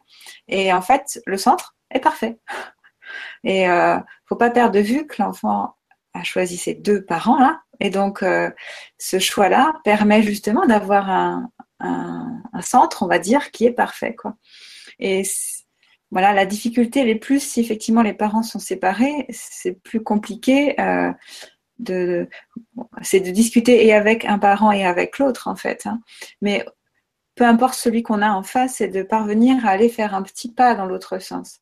Quand on a des règles, faire en sorte qu'elle soit pas figée en fait. Euh, et parce que l'enfant, lui, il n'est pas stupide du tout, il sait très bien, et Guillaume l'a évoqué tout à l'heure, quand il est avec quelqu'un, quelle que soit cette personne, il sait très bien qui l'a faire, il connaît très bien les règles de cette personne. Il suffit juste de regarder les enfants quand ils vont à l'école ou quand ils sont en crèche ou quand ils vont avec les grands-parents, quand ils reviennent avec les leurs propres parents, etc. Finalement, ils savent s'adapter à tous ces lieux qui n'ont pourtant pas les mêmes règles.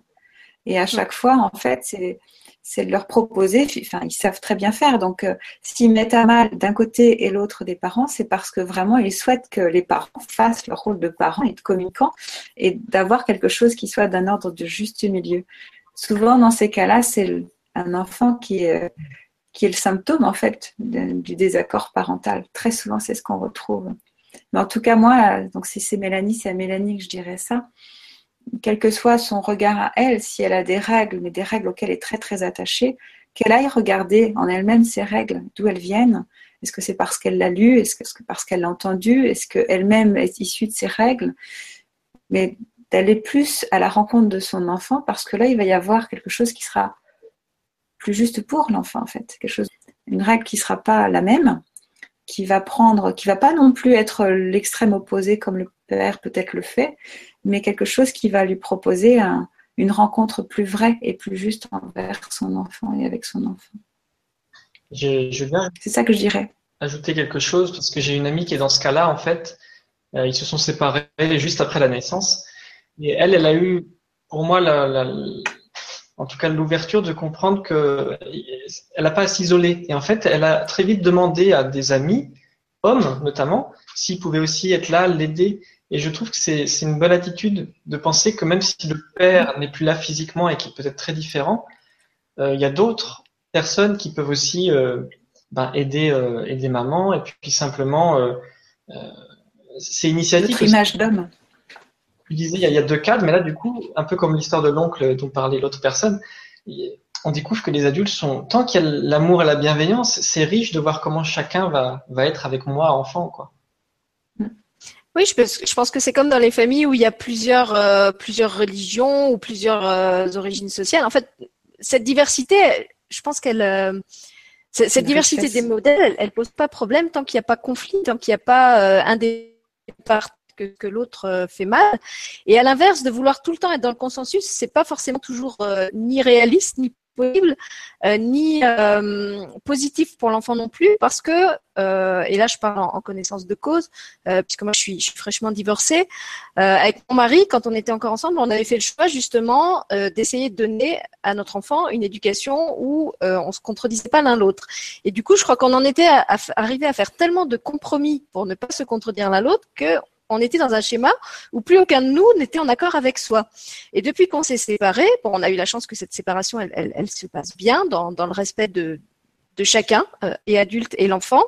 Et finalement, euh, comme l'a dit Nicole et comme tu l'as redit euh, Guillaume, notre fils maintenant, il a très bien compris que chez chacun des parents, il y a un mode de vie qui est très différent, avec des cadres qui sont pas du tout les mêmes chez l'un et chez l'autre. Il sait très bien ce qui est permis chez l'un, ce qui n'est pas chez l'autre. Euh, là où l'un va être chatouilleux et là où l'autre ne va pas l'être.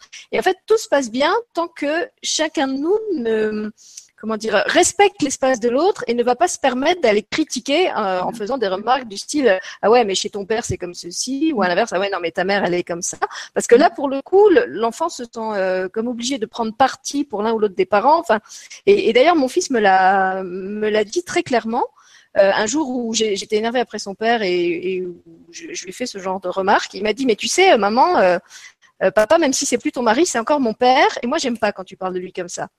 Et vraiment j'ai trouvé ça d'une grande d'une grande maturité et d'une grande sincérité aussi, j'ai apprécié qu'ils me le disent parce que je me suis rappelé comment moi j'avais pas aimé être tiraillée dans le divorce de mes parents avec l'impression que j'étais toujours l'otage d'un des deux qui, qui, cherchait à m'avoir dans son camp. Euh, et voilà, je pense que effectivement, du moment que c'est vécu dans le dans, dans, dans, le respect, euh, que chacun est en accord avec soi et permet à l'autre d'être ce qu'il est dans l'espace qui est le sien, euh, finalement, pour l'enfant, c'est pas c'est pas perturbant qu'il y, ait, plusieurs modèles parce qu'effectivement, il est tout à fait capable d'intégrer ça, que ce soit à l'école, que ce soit en famille, que ce soit dans dans d'autres cadres, euh, il, arrive très bien à faire l'indistinguo, de, même qu'il y a des enfants où on, on, parle plusieurs langues dans la famille et ils savent très bien avec quel membre de la famille ils peuvent parler quelle langue. Souvent, ils, ne mélangent pas. Voilà. Mm. Alors, je vais voir s'il y a encore d'autres questions. Donc, Mélanie, merci. Euh, voilà. Donc les voilà. Puis après, je sais pas, il y, y, a eu une interruption avec le chat qui s'est coupé et apparemment il fonctionne plus. Donc je pense qu'on n'aura pas d'autres euh, d'autres questions, mais c'est pas grave parce que de toute façon on est on est déjà euh, à presque une heure et demie d'émission. Donc on remercie ceux qui ont eu le temps de poser leurs questions avant que avant que ça coupe. Je ne sais pas ce qui s'est passé. Moi j'ai dû ressortir plusieurs fois et re-revenir, donc tu vois, peut-être que c'était pareil pour eux, je ne sais pas. C'est pas grave. Alors, est-ce que l'un ou l'autre, il y a encore quelque chose euh, que vous aviez envie de, partager, de commenter, de, de dire par rapport à cette, euh, cette vaste thématique? Moi, je veux bien. Euh, vas-y, Nicole, si tu souhaites. Non, non, vas-y, vas-y. C'était juste quelque chose qui m'est venu aujourd'hui quand je savais qu'il y avait l'émission et que j'avais pas d'enfant. Il m'est venu la phrase Tu peux pas comprendre, t'as pas d'enfant. Et, euh, et en fait, c'est euh, juste euh, ce qui me vient, c'est pour les parents qui ont des enfants et qui ont des amis ou des personnes qui n'ont pas d'enfants, c'est euh, de rester ouvert en fait, parce que moi j'ai toujours aimé, par exemple, en tant qu'enfant ou adulte, qu'on m'apporte un regard extérieur. Et parfois, mm. c'est pas parce qu'une personne n'a pas elle-même d'enfant. Ou c'est comme voilà, tu peux pas comprendre, tu t'es pas fait amputer de la jambe. Oui, mais je vais, vais pas me faire amputer la jambe pour essayer de te comprendre. Euh, c'est de comment dire ça rejoint un petit peu l'idée de, cet oncle en Afrique. Si on reprend en conscience qu'on est tous une grande communauté d'adultes, de personnes âgées, d'enfants, et qu'on a tous quelque chose à, s'apporter, et que même des adultes qui n'ont pas d'enfants peuvent apporter quelque chose à des parents et à des enfants, alors c'est magique, quoi. Et les choses sont plus légères en général. Oui, et en plus, moi, je suis d'accord avec toi. Je pense qu'effectivement, le fait de ne pas avoir d'enfant va te permettre de d'avoir un regard autre, un regard peut-être plus plus original, plus plus neuf, euh, plus plus neutre d'affect. Cette question, c'est c'est pas un c'est pas un manque, c'est pas une méconnaissance, c'est un un point de vue différent qui peut être euh, super riche si on a l'ouverture d'esprit d'accepter de l'entendre. Et si, euh, bien sûr, l'humilité est gardée, quoi. Jamais il me viendra l'idée de dire euh, ce qu'une personne devrait faire. Par contre, mm. des suggestions par rapport à une expérience ou une observation, c'est toujours précieux, quoi. Oui, c'est sûr. C'est intéressant ça parce qu'en fait, ça rejoue un petit peu cette histoire. On peut être dérangé par l'enfant en fait, de la même façon, on va être dérangé par les amis. Et c'est pas parce qu'ils auraient un, pouvoir de dérangement hein, du tout. C'est simplement parce que euh, ça vient vraiment parler intérieurement à quelque chose qu'on n'a pas regardé, qu'on n'a pas réparé. Et, c'est un cadeau, en fait, qui s'offre. Euh, mais avant de le voir comme un cadeau, on le voit juste comme un gros pépin, quoi. Euh, mais en fait, il faut gratter un petit poil pour voir la pépite hein, et ça, ça brille tout de suite mieux. Et dans les yeux et dans le cœur, quoi. Mais c'est vrai que ça, c'est, ça rejoue ce qu'on venait de proposer aussi à Mélanie, que vous avez très bien décrit à votre façon.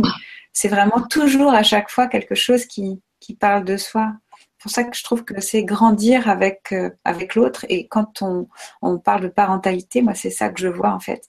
C'est vraiment de revisiter à chaque âge d'enfants et, nous sommes tous des enfants, donc il y a tous les âges, euh, il n'y a pas de limite à, cet âge-là. Eh ben, c'est vraiment de revisiter intérieurement là où ça chope pour nous et, c'est ça qui est au travail finalement dans la relation à l'autre. Ça, je trouve que c'est un énorme cadeau. Euh, voilà, on a parlé tous les trois du, fait que c'était un maître, l'autre, ben, je crois que c'est ça, quoi. Quels que soient les outils. Oui, c'est vrai. Ils sont des maîtres euh, à tout âge. En fait, j'en parlais tout à l'heure, Nicole, mais je crois que c'est le moment où tu étais sortie parce que ta, ta connexion euh, fonctionnait pas bien ou, je disais que j'entendais mm. parfois des, des, parents regretter euh, telle, telle tranche d'âge de leur enfant. Alors que moi, j'avais eu l'impression que, pour l'instant, en tout cas, chaque tranche d'âge était passionnante. C'est comme un livre où chaque fois il y a un, un nouveau chapitre. Euh, avec euh, bah, avec des rebondissements, avec des péripéties, avec euh, des, des, des, des, défis auxquels il faut trouver des solutions, et puis avec des, des, des moments super savoureux à vivre. Et il n'y a pas un chapitre qui est meilleur que l'autre. Je trouve qu'ils sont tous ils sont ils sont tous captivants, ils ont tous leur intérêt. c'est voilà, c'est tout le mm. livre qui est bon. c'est ça, mais c'est tout à fait ça. C'est complètement vrai ça. Moi, je suis comme toi. Je n'ai pas préféré forcément un âge en particulier. Je, j'essaie de tout savourer. Voilà. Oui, puis en plus, ça sert à quoi de regretter un âge? De toute façon, il, ne reviendra jamais. Donc, toujours dans, ce truc euh, de quelle est la croyance qui me rend la, la plus heureuse et qui va me permettre d'être la plus épanouie, pourquoi est-ce que je vais aller nourrir une nostalgie de, de quelque chose qui, de toute façon, est fini? Je vais pas non plus enfermer mon enfant euh, dans un âge qu'il a quitté. Euh, euh, et l'obliger à, rester petit ou au contraire à grandir trop vite. Voilà. Souvent, c'est parce que ça parle, ça parle d'une zone de confort très souvent. Tu vois, c'est que l'enfant à cet âge-là, on se sent bien dans cette, avec cet âge-là parce que c'est une zone de confort aussi très inconsciente chez soi. Et quand on va sortir de cet âge, on sait qu'on va être face à des choses qui inconsciemment vont plus déranger. Ou alors, ça va être une zone d'inconfort parce que le rôle que ça va nous faire jouer en tant que parents, c'est une sortie de zone de confort aussi. Donc, il y a tout cet enjeu-là très souvent. Euh, les, regrets souvent viennent aussi de projections. Tu vois, récemment, j'ai encore eu mm. quelqu'un qui m'a dit, oh, c'est l'âge bête, euh, elle est en crise d'ado. Mm. En fait, avant même de savoir de qui elle me parle, c'est le cliché ado égale âge bête et rebelle. Donc je pense qu'on se crée nous-mêmes en fait nos appréhensions et nos, nos regrets. Bien aussi, c'est si vraiment on est bien avec des enfants en bas âge, bah, si notre enfant a grandi, rien ne m'empêche moi de, de m'ouvrir au contact avec d'autres enfants en bas âge. Et parfois de voir que ce qu'on croyait euh, nous manquer parce que c'était notre enfant, en fait non, c'est qu'on avait envie de on avait une super contact avec les enfants en bas âge et on peut le faire avec d'autres enfants. Mm. Mm. Oui, comme tu dis, là aussi, c'est aussi à nous d'être ouverts et de sortir de nos, nos schémas et nos représentations, euh, notre, étroitesse. Un Bien nous, par exemple. C'est marrant parce que quand vous parlez de ça, ça m'évoque aussi les, toutes les idées reçues concernant la grossesse, du comment ça doit se vivre, comment euh, ce qui est normal, ce qui est pas normal. Euh, pareil pour l'accouchement. Enfin, c'est incroyable tout ce qui peut rentrer dans des cases et tout. Partout, il faudrait rentrer dans des cases. On a évoqué les livres, etc. Enfin, et toutes les lectures sont bonnes en fait, hein. mais euh, ça va pas correspondre pile poil à chaque fois à ce que nous on est en train de vivre, quoi. Il peut y avoir des similitudes. Ah bah non, alors là pour le coup, je peux, je peux témoigner dans ce sens-là. Alors d'abord, euh, la grossesse, moi j'avais décidé que justement cette histoire que la grossesse c'est un truc qui rend malade, c'est une croyance, que je n'avais pas envie de nourrir cette croyance, que j'allais au contraire nourrir la croyance inverse, que la grossesse c'était un moment euh, super épanouissant et effectivement, soit j'ai eu de la chance, soit j'ai bien réussi à, m'auto-suggestionner. Euh, en tout cas, c'est vrai que ma grossesse, de A à Z, ça a été un, un moment de plénitude. J'ai quasiment pas eu de nausée. J'ai j'ai eu aucun problème. Voilà, c'était un moment de ma vie où je me sentais super bien. En plus, je pouvais manger sans complexe. Tout le monde me disait que j'étais belle et plantureuse. c'était merveilleux. J'ai vraiment vécu pour la première fois de ma vie, je crois, le fait d'être ronde euh, comme, euh, comme un truc que tout le monde admirait au lieu que ça soit un défaut. Euh, donc ça m'a permis de, vivre ça comme ça. Et alors par contre l'accouchement, il s'est passé complètement l'inverse. C'est-à-dire que l'accouchement, j'étais vraiment persuadée que tout allait bien se passer, que ça allait se faire naturellement. Euh, D'ailleurs, tout tout était préparé pour. Euh, et puis finalement, ça s'est pas du tout bien passé. Tellement mal passé, même qu'à la fin, c'est moi qui ai demandé l'anesthésie tellement je, souffrais, qu'on a dû me faire une anesthésie générale, que j'ai pas accouché dans l'eau comme c'était prévu. Et là aussi, après, les gens m'ont dit mais ah, t'as pas eu des regrets avec tout ce que tu t'étais préparé et, et, tout ce que tu avais fait et l'autonomie et tout ça, et puis de, vivre cet accouchement. bon, ils me disaient pas raté, mais c'était un peu ça l'idée. Tellement aux antipodes de ce que tu t'étais souhaité euh, et, je leur répondais mais non parce qu'en fait de toute façon cette anesthésie c'est moi qui l'ai demandé j'avais très mal euh, j'avais bien compris que comme j'avais envie que ça se fasse physiologiquement ça ça ne pouvait pas se faire puisque le bébé était coincé et que qui, qu'il n'aurait pas euh, euh naturellement. Euh, donc voilà, j'ai aucun regret. Je me dis que j'ai joué ma partition du mieux que j'ai pu et jusqu'au moment où j'ai pu et au moment où je n'ai plus pu, et ben j'ai accepté que ça bascule dans autre chose, mais mais j'ai pas de regret par rapport à ça. Donc euh, voilà, pour dire que effectivement, quelles que soient les, les, cases et les programmes dans lesquels on peut essayer de, de se mettre ou de vous mettre, on n'est pas obligé de, de rester dedans. Ouais, d'accueillir ce qui vient uniquement. Voilà, moi, je, dirais, on pourrait peut-être. On n'a pas très envie. oui, c'est ça. Mais ça me fait penser à ce que disait Guillaume euh, au préambule presque, qu'effectivement, c'était, euh, voilà, qu'est-ce qui vient, c'est quoi ce désir, se questionner, puis en fait, juste écouter intérieurement comment ça se vit, point final, quoi. Et tout le reste, ben, ma foi, fou, euh, si on veut se polluer, on continue de l'écouter, sinon, on lâche tout ça, quoi. C'est c'est se proposer quelque chose de beaucoup plus simple finalement. Et que ce soit avant, concernant cette envie ou non d'avoir un enfant euh, en tant qu'homme, en tant que femme. Hein.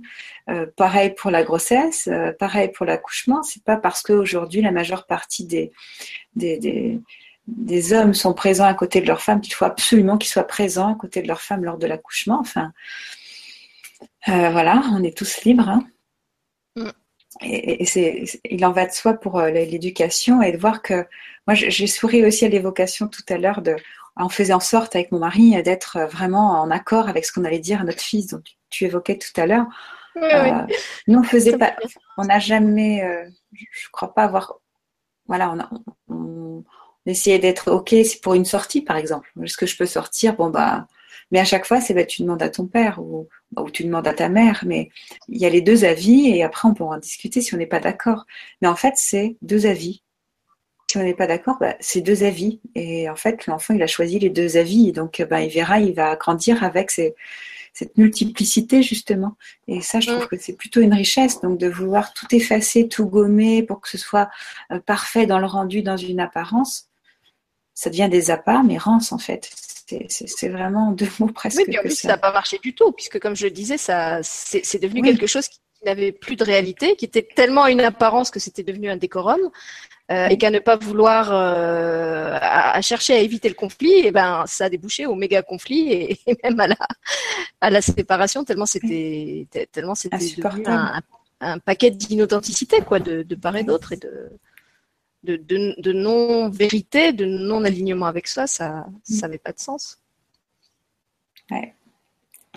Donc voilà, la multiplicité, s'écouter, être en accord avec soi-même, voilà, c'est déjà pas mal.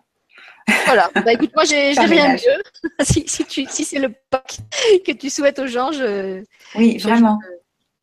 c'est ce que je leur euh, Si, moi j'ajouterais peut-être la, la bienveillance, voilà, être bienveillant avec soi-même, être, aussi, être, envers soi-même le parent qu'on souhaiterait être pour son enfant. Parce que si, c'est un truc que je remarque. On, a tellement de, comment dire, de, de bonnes intentions envers son enfant euh, qu'on ne s'applique pas à soi-même.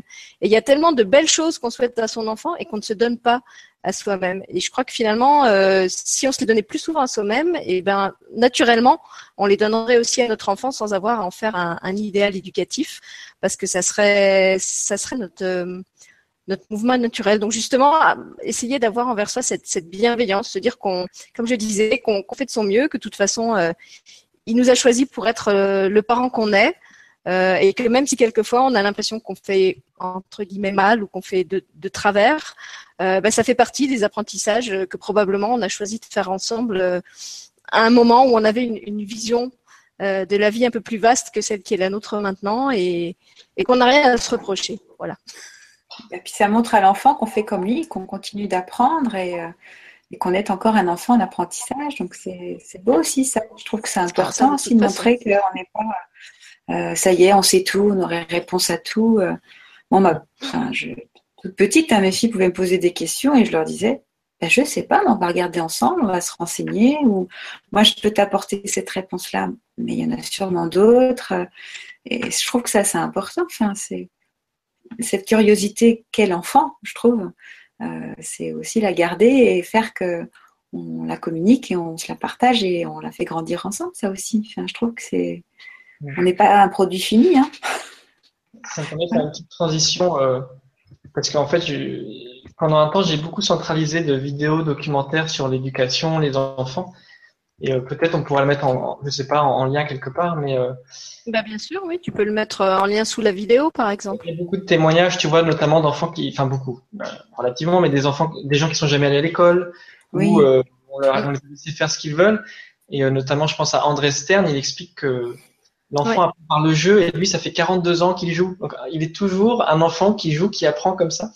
Donc, il y a plein de de choses qu'on redécouvre aujourd'hui. Sur, euh, il y a même une école où ils laissent l'enfant complètement libre. Euh, on, cherche même pas ce qu'il sache lire et écrire. Il y en a qui apprennent à lire à 12 ans, mais euh, trois ans plus tard, enfin peut-être pas trois ans, mais à 18 ans, il a monté une boîte d'informatique parce que il a juste suivi ses goûts, ses envies, ses désirs. Donc il y a beaucoup de, de belles découvertes aussi. Mais on peut juste faire le parallèle avec marcher. Moi, je me dis souvent que parfois, si on avait dû apprendre à marcher à l'école, bah, il y en a beaucoup d'entre nous qui seraient restés à ramper en fait, hein, parce que c'est trop compliqué parfois les, les, exercices, euh, euh, de nous faire faire des choses quand on n'est pas prêt. Finalement, c'est comme si ça nous donnait encore moins envie d'y aller, quoi. Et, euh, et quand on y va parce que c'est juste pour soi, ben ça se fait tout seul, quoi. Enfin, comme comme il était question des mots, Guillaume disait, ben, on donne un mot, puis hop, ça y est, l'enfant il a déjà capté, il lui réutilise à bon escient. Oui, parce que quand c'est l'heure, c'est l'heure, quoi, en fait. Hein, et, tout se fait merveilleusement. Donc, je, trouve bah, que. Je peux donner un, dernier exemple très concret parce qu'en plus, il est, il est tout frais. Donc, euh, la semaine dernière, j'étais dans une euh, école en France pour un, projet que je fais actuellement sur euh, l'éducation au bien vivre ensemble, justement, puisqu'on parle aussi de ça ce soir. Euh, et donc, j'avais apporté un jeu qui s'appelle Valeur en main, qui fonctionne comme un, jeu de cette famille, dont j'ai déjà parlé dans d'autres dans d'autres émissions. et en fait, j'étais avec des enfants qui étaient un peu jeunes pour utiliser Valeur en main selon la règle traditionnelle, parce que c'est un jeu justement autour des valeurs avec beaucoup de, de vocabulaire qui est très bien fait, mais qui est fait aussi pour des adultes et que je ne me voyais pas, et la maîtresse non plus, utiliser avec ces enfants-là euh, de la façon dont ils s'utilisent normalement, parce que je pensais que ce serait trop compliqué et qu'il faudrait expliquer tous les mots euh, un par un. Donc on s'est demandé avec la maîtresse euh, comment on allait faire. On a commencé par sélectionner les cartes en ne gardant que celles avec les concepts les plus simples. Et puis, on, a choisi de, transposer un peu la règle du jeu et de faire ça sous forme de devinette en leur, euh, faisant tirer des cartes au sort et euh, en faisant deviner à ceux qui étaient euh, côté public quel était le, nom de la valeur, le, mot qui était écrit sur leur carte.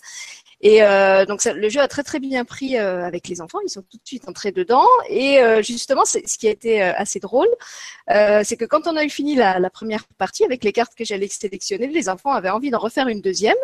Et donc, euh, on, leur a expliqué avec la maîtresse qu'on avait enlevé certaines cartes qui nous semblaient trop difficiles. Et je leur ai proposé de réintégrer dans le jeu des cartes que j'avais enlevées en, leur demandant s'ils acceptaient qu'on essaie d'expliquer aussi des mots un petit peu plus difficiles que, ceux qu'on avait expliqués là. Et euh, à ma grande surprise, les enfants ont dit oui, oui, euh, on a envie d'apprendre des mots encore plus difficiles. On n'a pas envie de refaire une deuxième partie avec les mêmes mots qu'on vient d'expliquer maintenant. On veut les mots difficiles. Donc, du coup, on a refait une deuxième partie où ils ont appris d'autres mots. Et c'était très, très euh, enrichissant pour nous parce qu'en fait, euh, même quand ils tombaient sur des mots difficiles, si on les prenait un peu à part et qu'on on leur expliquait un peu ce que c'était, ils réussissaient à réexpliquer aux autres ou à trouver un exemple euh, assez clair pour que les autres puissent deviner le mot qu'il y avait sur leur carte. Donc finalement, ce, jeu qui me semblait un petit peu euh, inaccessible en l'état ne, ne leur était pas si, si accessible euh, que je l'avais cru. Et c'est vraiment en se laissant guider euh, par eux, par leurs envies et par ce qu'ils nous montraient qu'ils étaient capables de faire, qu'on a trouvé justement euh, comment comment comment partager tous ensemble un, moment de plaisir euh, autour de ça. Et à la fin, bah, c'était vraiment ce que j'appelle un échange gagnant-gagnant. Moi, j'avais mis en, avant ce jeu que je trouve super. La maîtresse, elle leur avait appris plein de vocabulaire. Les enfants, ils étaient tout fiers de, montrer qu'ils connaissaient des, nouveaux mots comme, je sais plus, résilience, compassion, enfin des, des trucs qu'on qu leur entend pas forcément dire à 6 ans. Et, et, en plus, il les avait reliés à des situations concrètes puisqu'il les avait fait deviner euh, aux autres enfants de la classe à travers des exemples. Donc en leur disant, par exemple, dans telle situation, tu es comme ça, comme ça, comme ça. Euh, et donc, ce dont tu aurais besoin, c'est de... Et là, les autres devaient trouver le mot. Donc c'était... Voilà. Et ça, c'est c'est vraiment ce que j'ai appris euh, de, de, mon expérience d'enseignante avec ces, ces, enfants euh, dont j'ai parlé tout à l'heure, que j'appelle les, les, lumières écorchées, euh, qui justement, parce qu'ils étaient complètement euh, euh, réfractaires à toutes les, pédagogies euh, traditionnelles, m'ont obligé à tout le temps me mettre à leur écoute, à tout le temps partir de ce que eux savaient faire ou avaient envie de faire, de me laisser enseigner, de me laisser guider en fait par ce qui était leur leur appel du moment à eux. Et c'est vrai qu'à partir du moment où on fait ça, ben on est dans un rapport qui est complètement différent parce que c'est plus un rapport hiérarchique, ce qui ne veut pas dire que c'est un rapport qui est sans respect ou sans autorité. Euh, c'est pas un rapport de n'importe quoi non plus. Pour moi c'est vraiment comme une, coopération. Euh, c'est un échange qu'on qu construit ensemble et qui est plus dans le dans, le rapport de force, mais vraiment dans l'idée on est une équipe euh, à laquelle chacun va apporter ce qu'il est. Euh, ce qu'il a besoin d'apprendre, mais aussi ce qu'il sait déjà faire et dont il peut faire donc qu'il peut, peut faire partager à tout le groupe. Voilà. Super. Alors, euh, eh bien, si vous n'avez rien, rien d'autre à ajouter par rapport à ça, eh bien, on va souhaiter bonne soirée à tout le monde. On vous remercie d'avoir été avec nous euh, jusqu'à assez tard, puisque finalement, on avait déjà commencé euh, un petit peu tard. Guillaume, si tu veux, tu pourras remettre sous la vidéo tous les, tous les liens dont tu nous as parlé. Euh, pour ceux qui s'intéressent à la pédagogie d'Arnaud Stern, je vous mettrai aussi un lien vers les ateliers de peinture libre inspirés des travaux d'Arnaud Stern. Peut-être que je les ai pratiqués moi-même avec des adultes et des enfants. On avait fait une émission là là-dessus avec deux autres invités où on avait expliqué justement ce que, ce que ça apportait aux enfants et aux adultes euh, de, de peindre de cette façon-là. Et en fait, ça va bien au-delà euh, de, la peinture parce que c'est vraiment euh, quelque chose qui, qui renvoie à, à plein de choses importantes comme le respect de soi, le respect de l'espace de l'autre, l'expression de sa liberté, euh, l'autonomie. Enfin, il y a, y a, plein de choses qui se jouent, qui se jouent là-dedans. Et puis, je vous remettrai aussi le lien vers les, les pages de Paola euh, pour ceux qui voudraient aller voir euh, plus précisément ce qu'elle fait. Voilà, je vous Super. remercie à tous les deux euh, d'avoir euh, d'avoir euh, accepté l'invitation, d'avoir nourri l'échange avec euh, la qualité que j'étais sûre que, que, vous y apporteriez. Et voilà, je vous remercie tous et je vous souhaite une bonne soirée. Merci, merci Sylvie, merci Guillaume et merci à tous. Au revoir.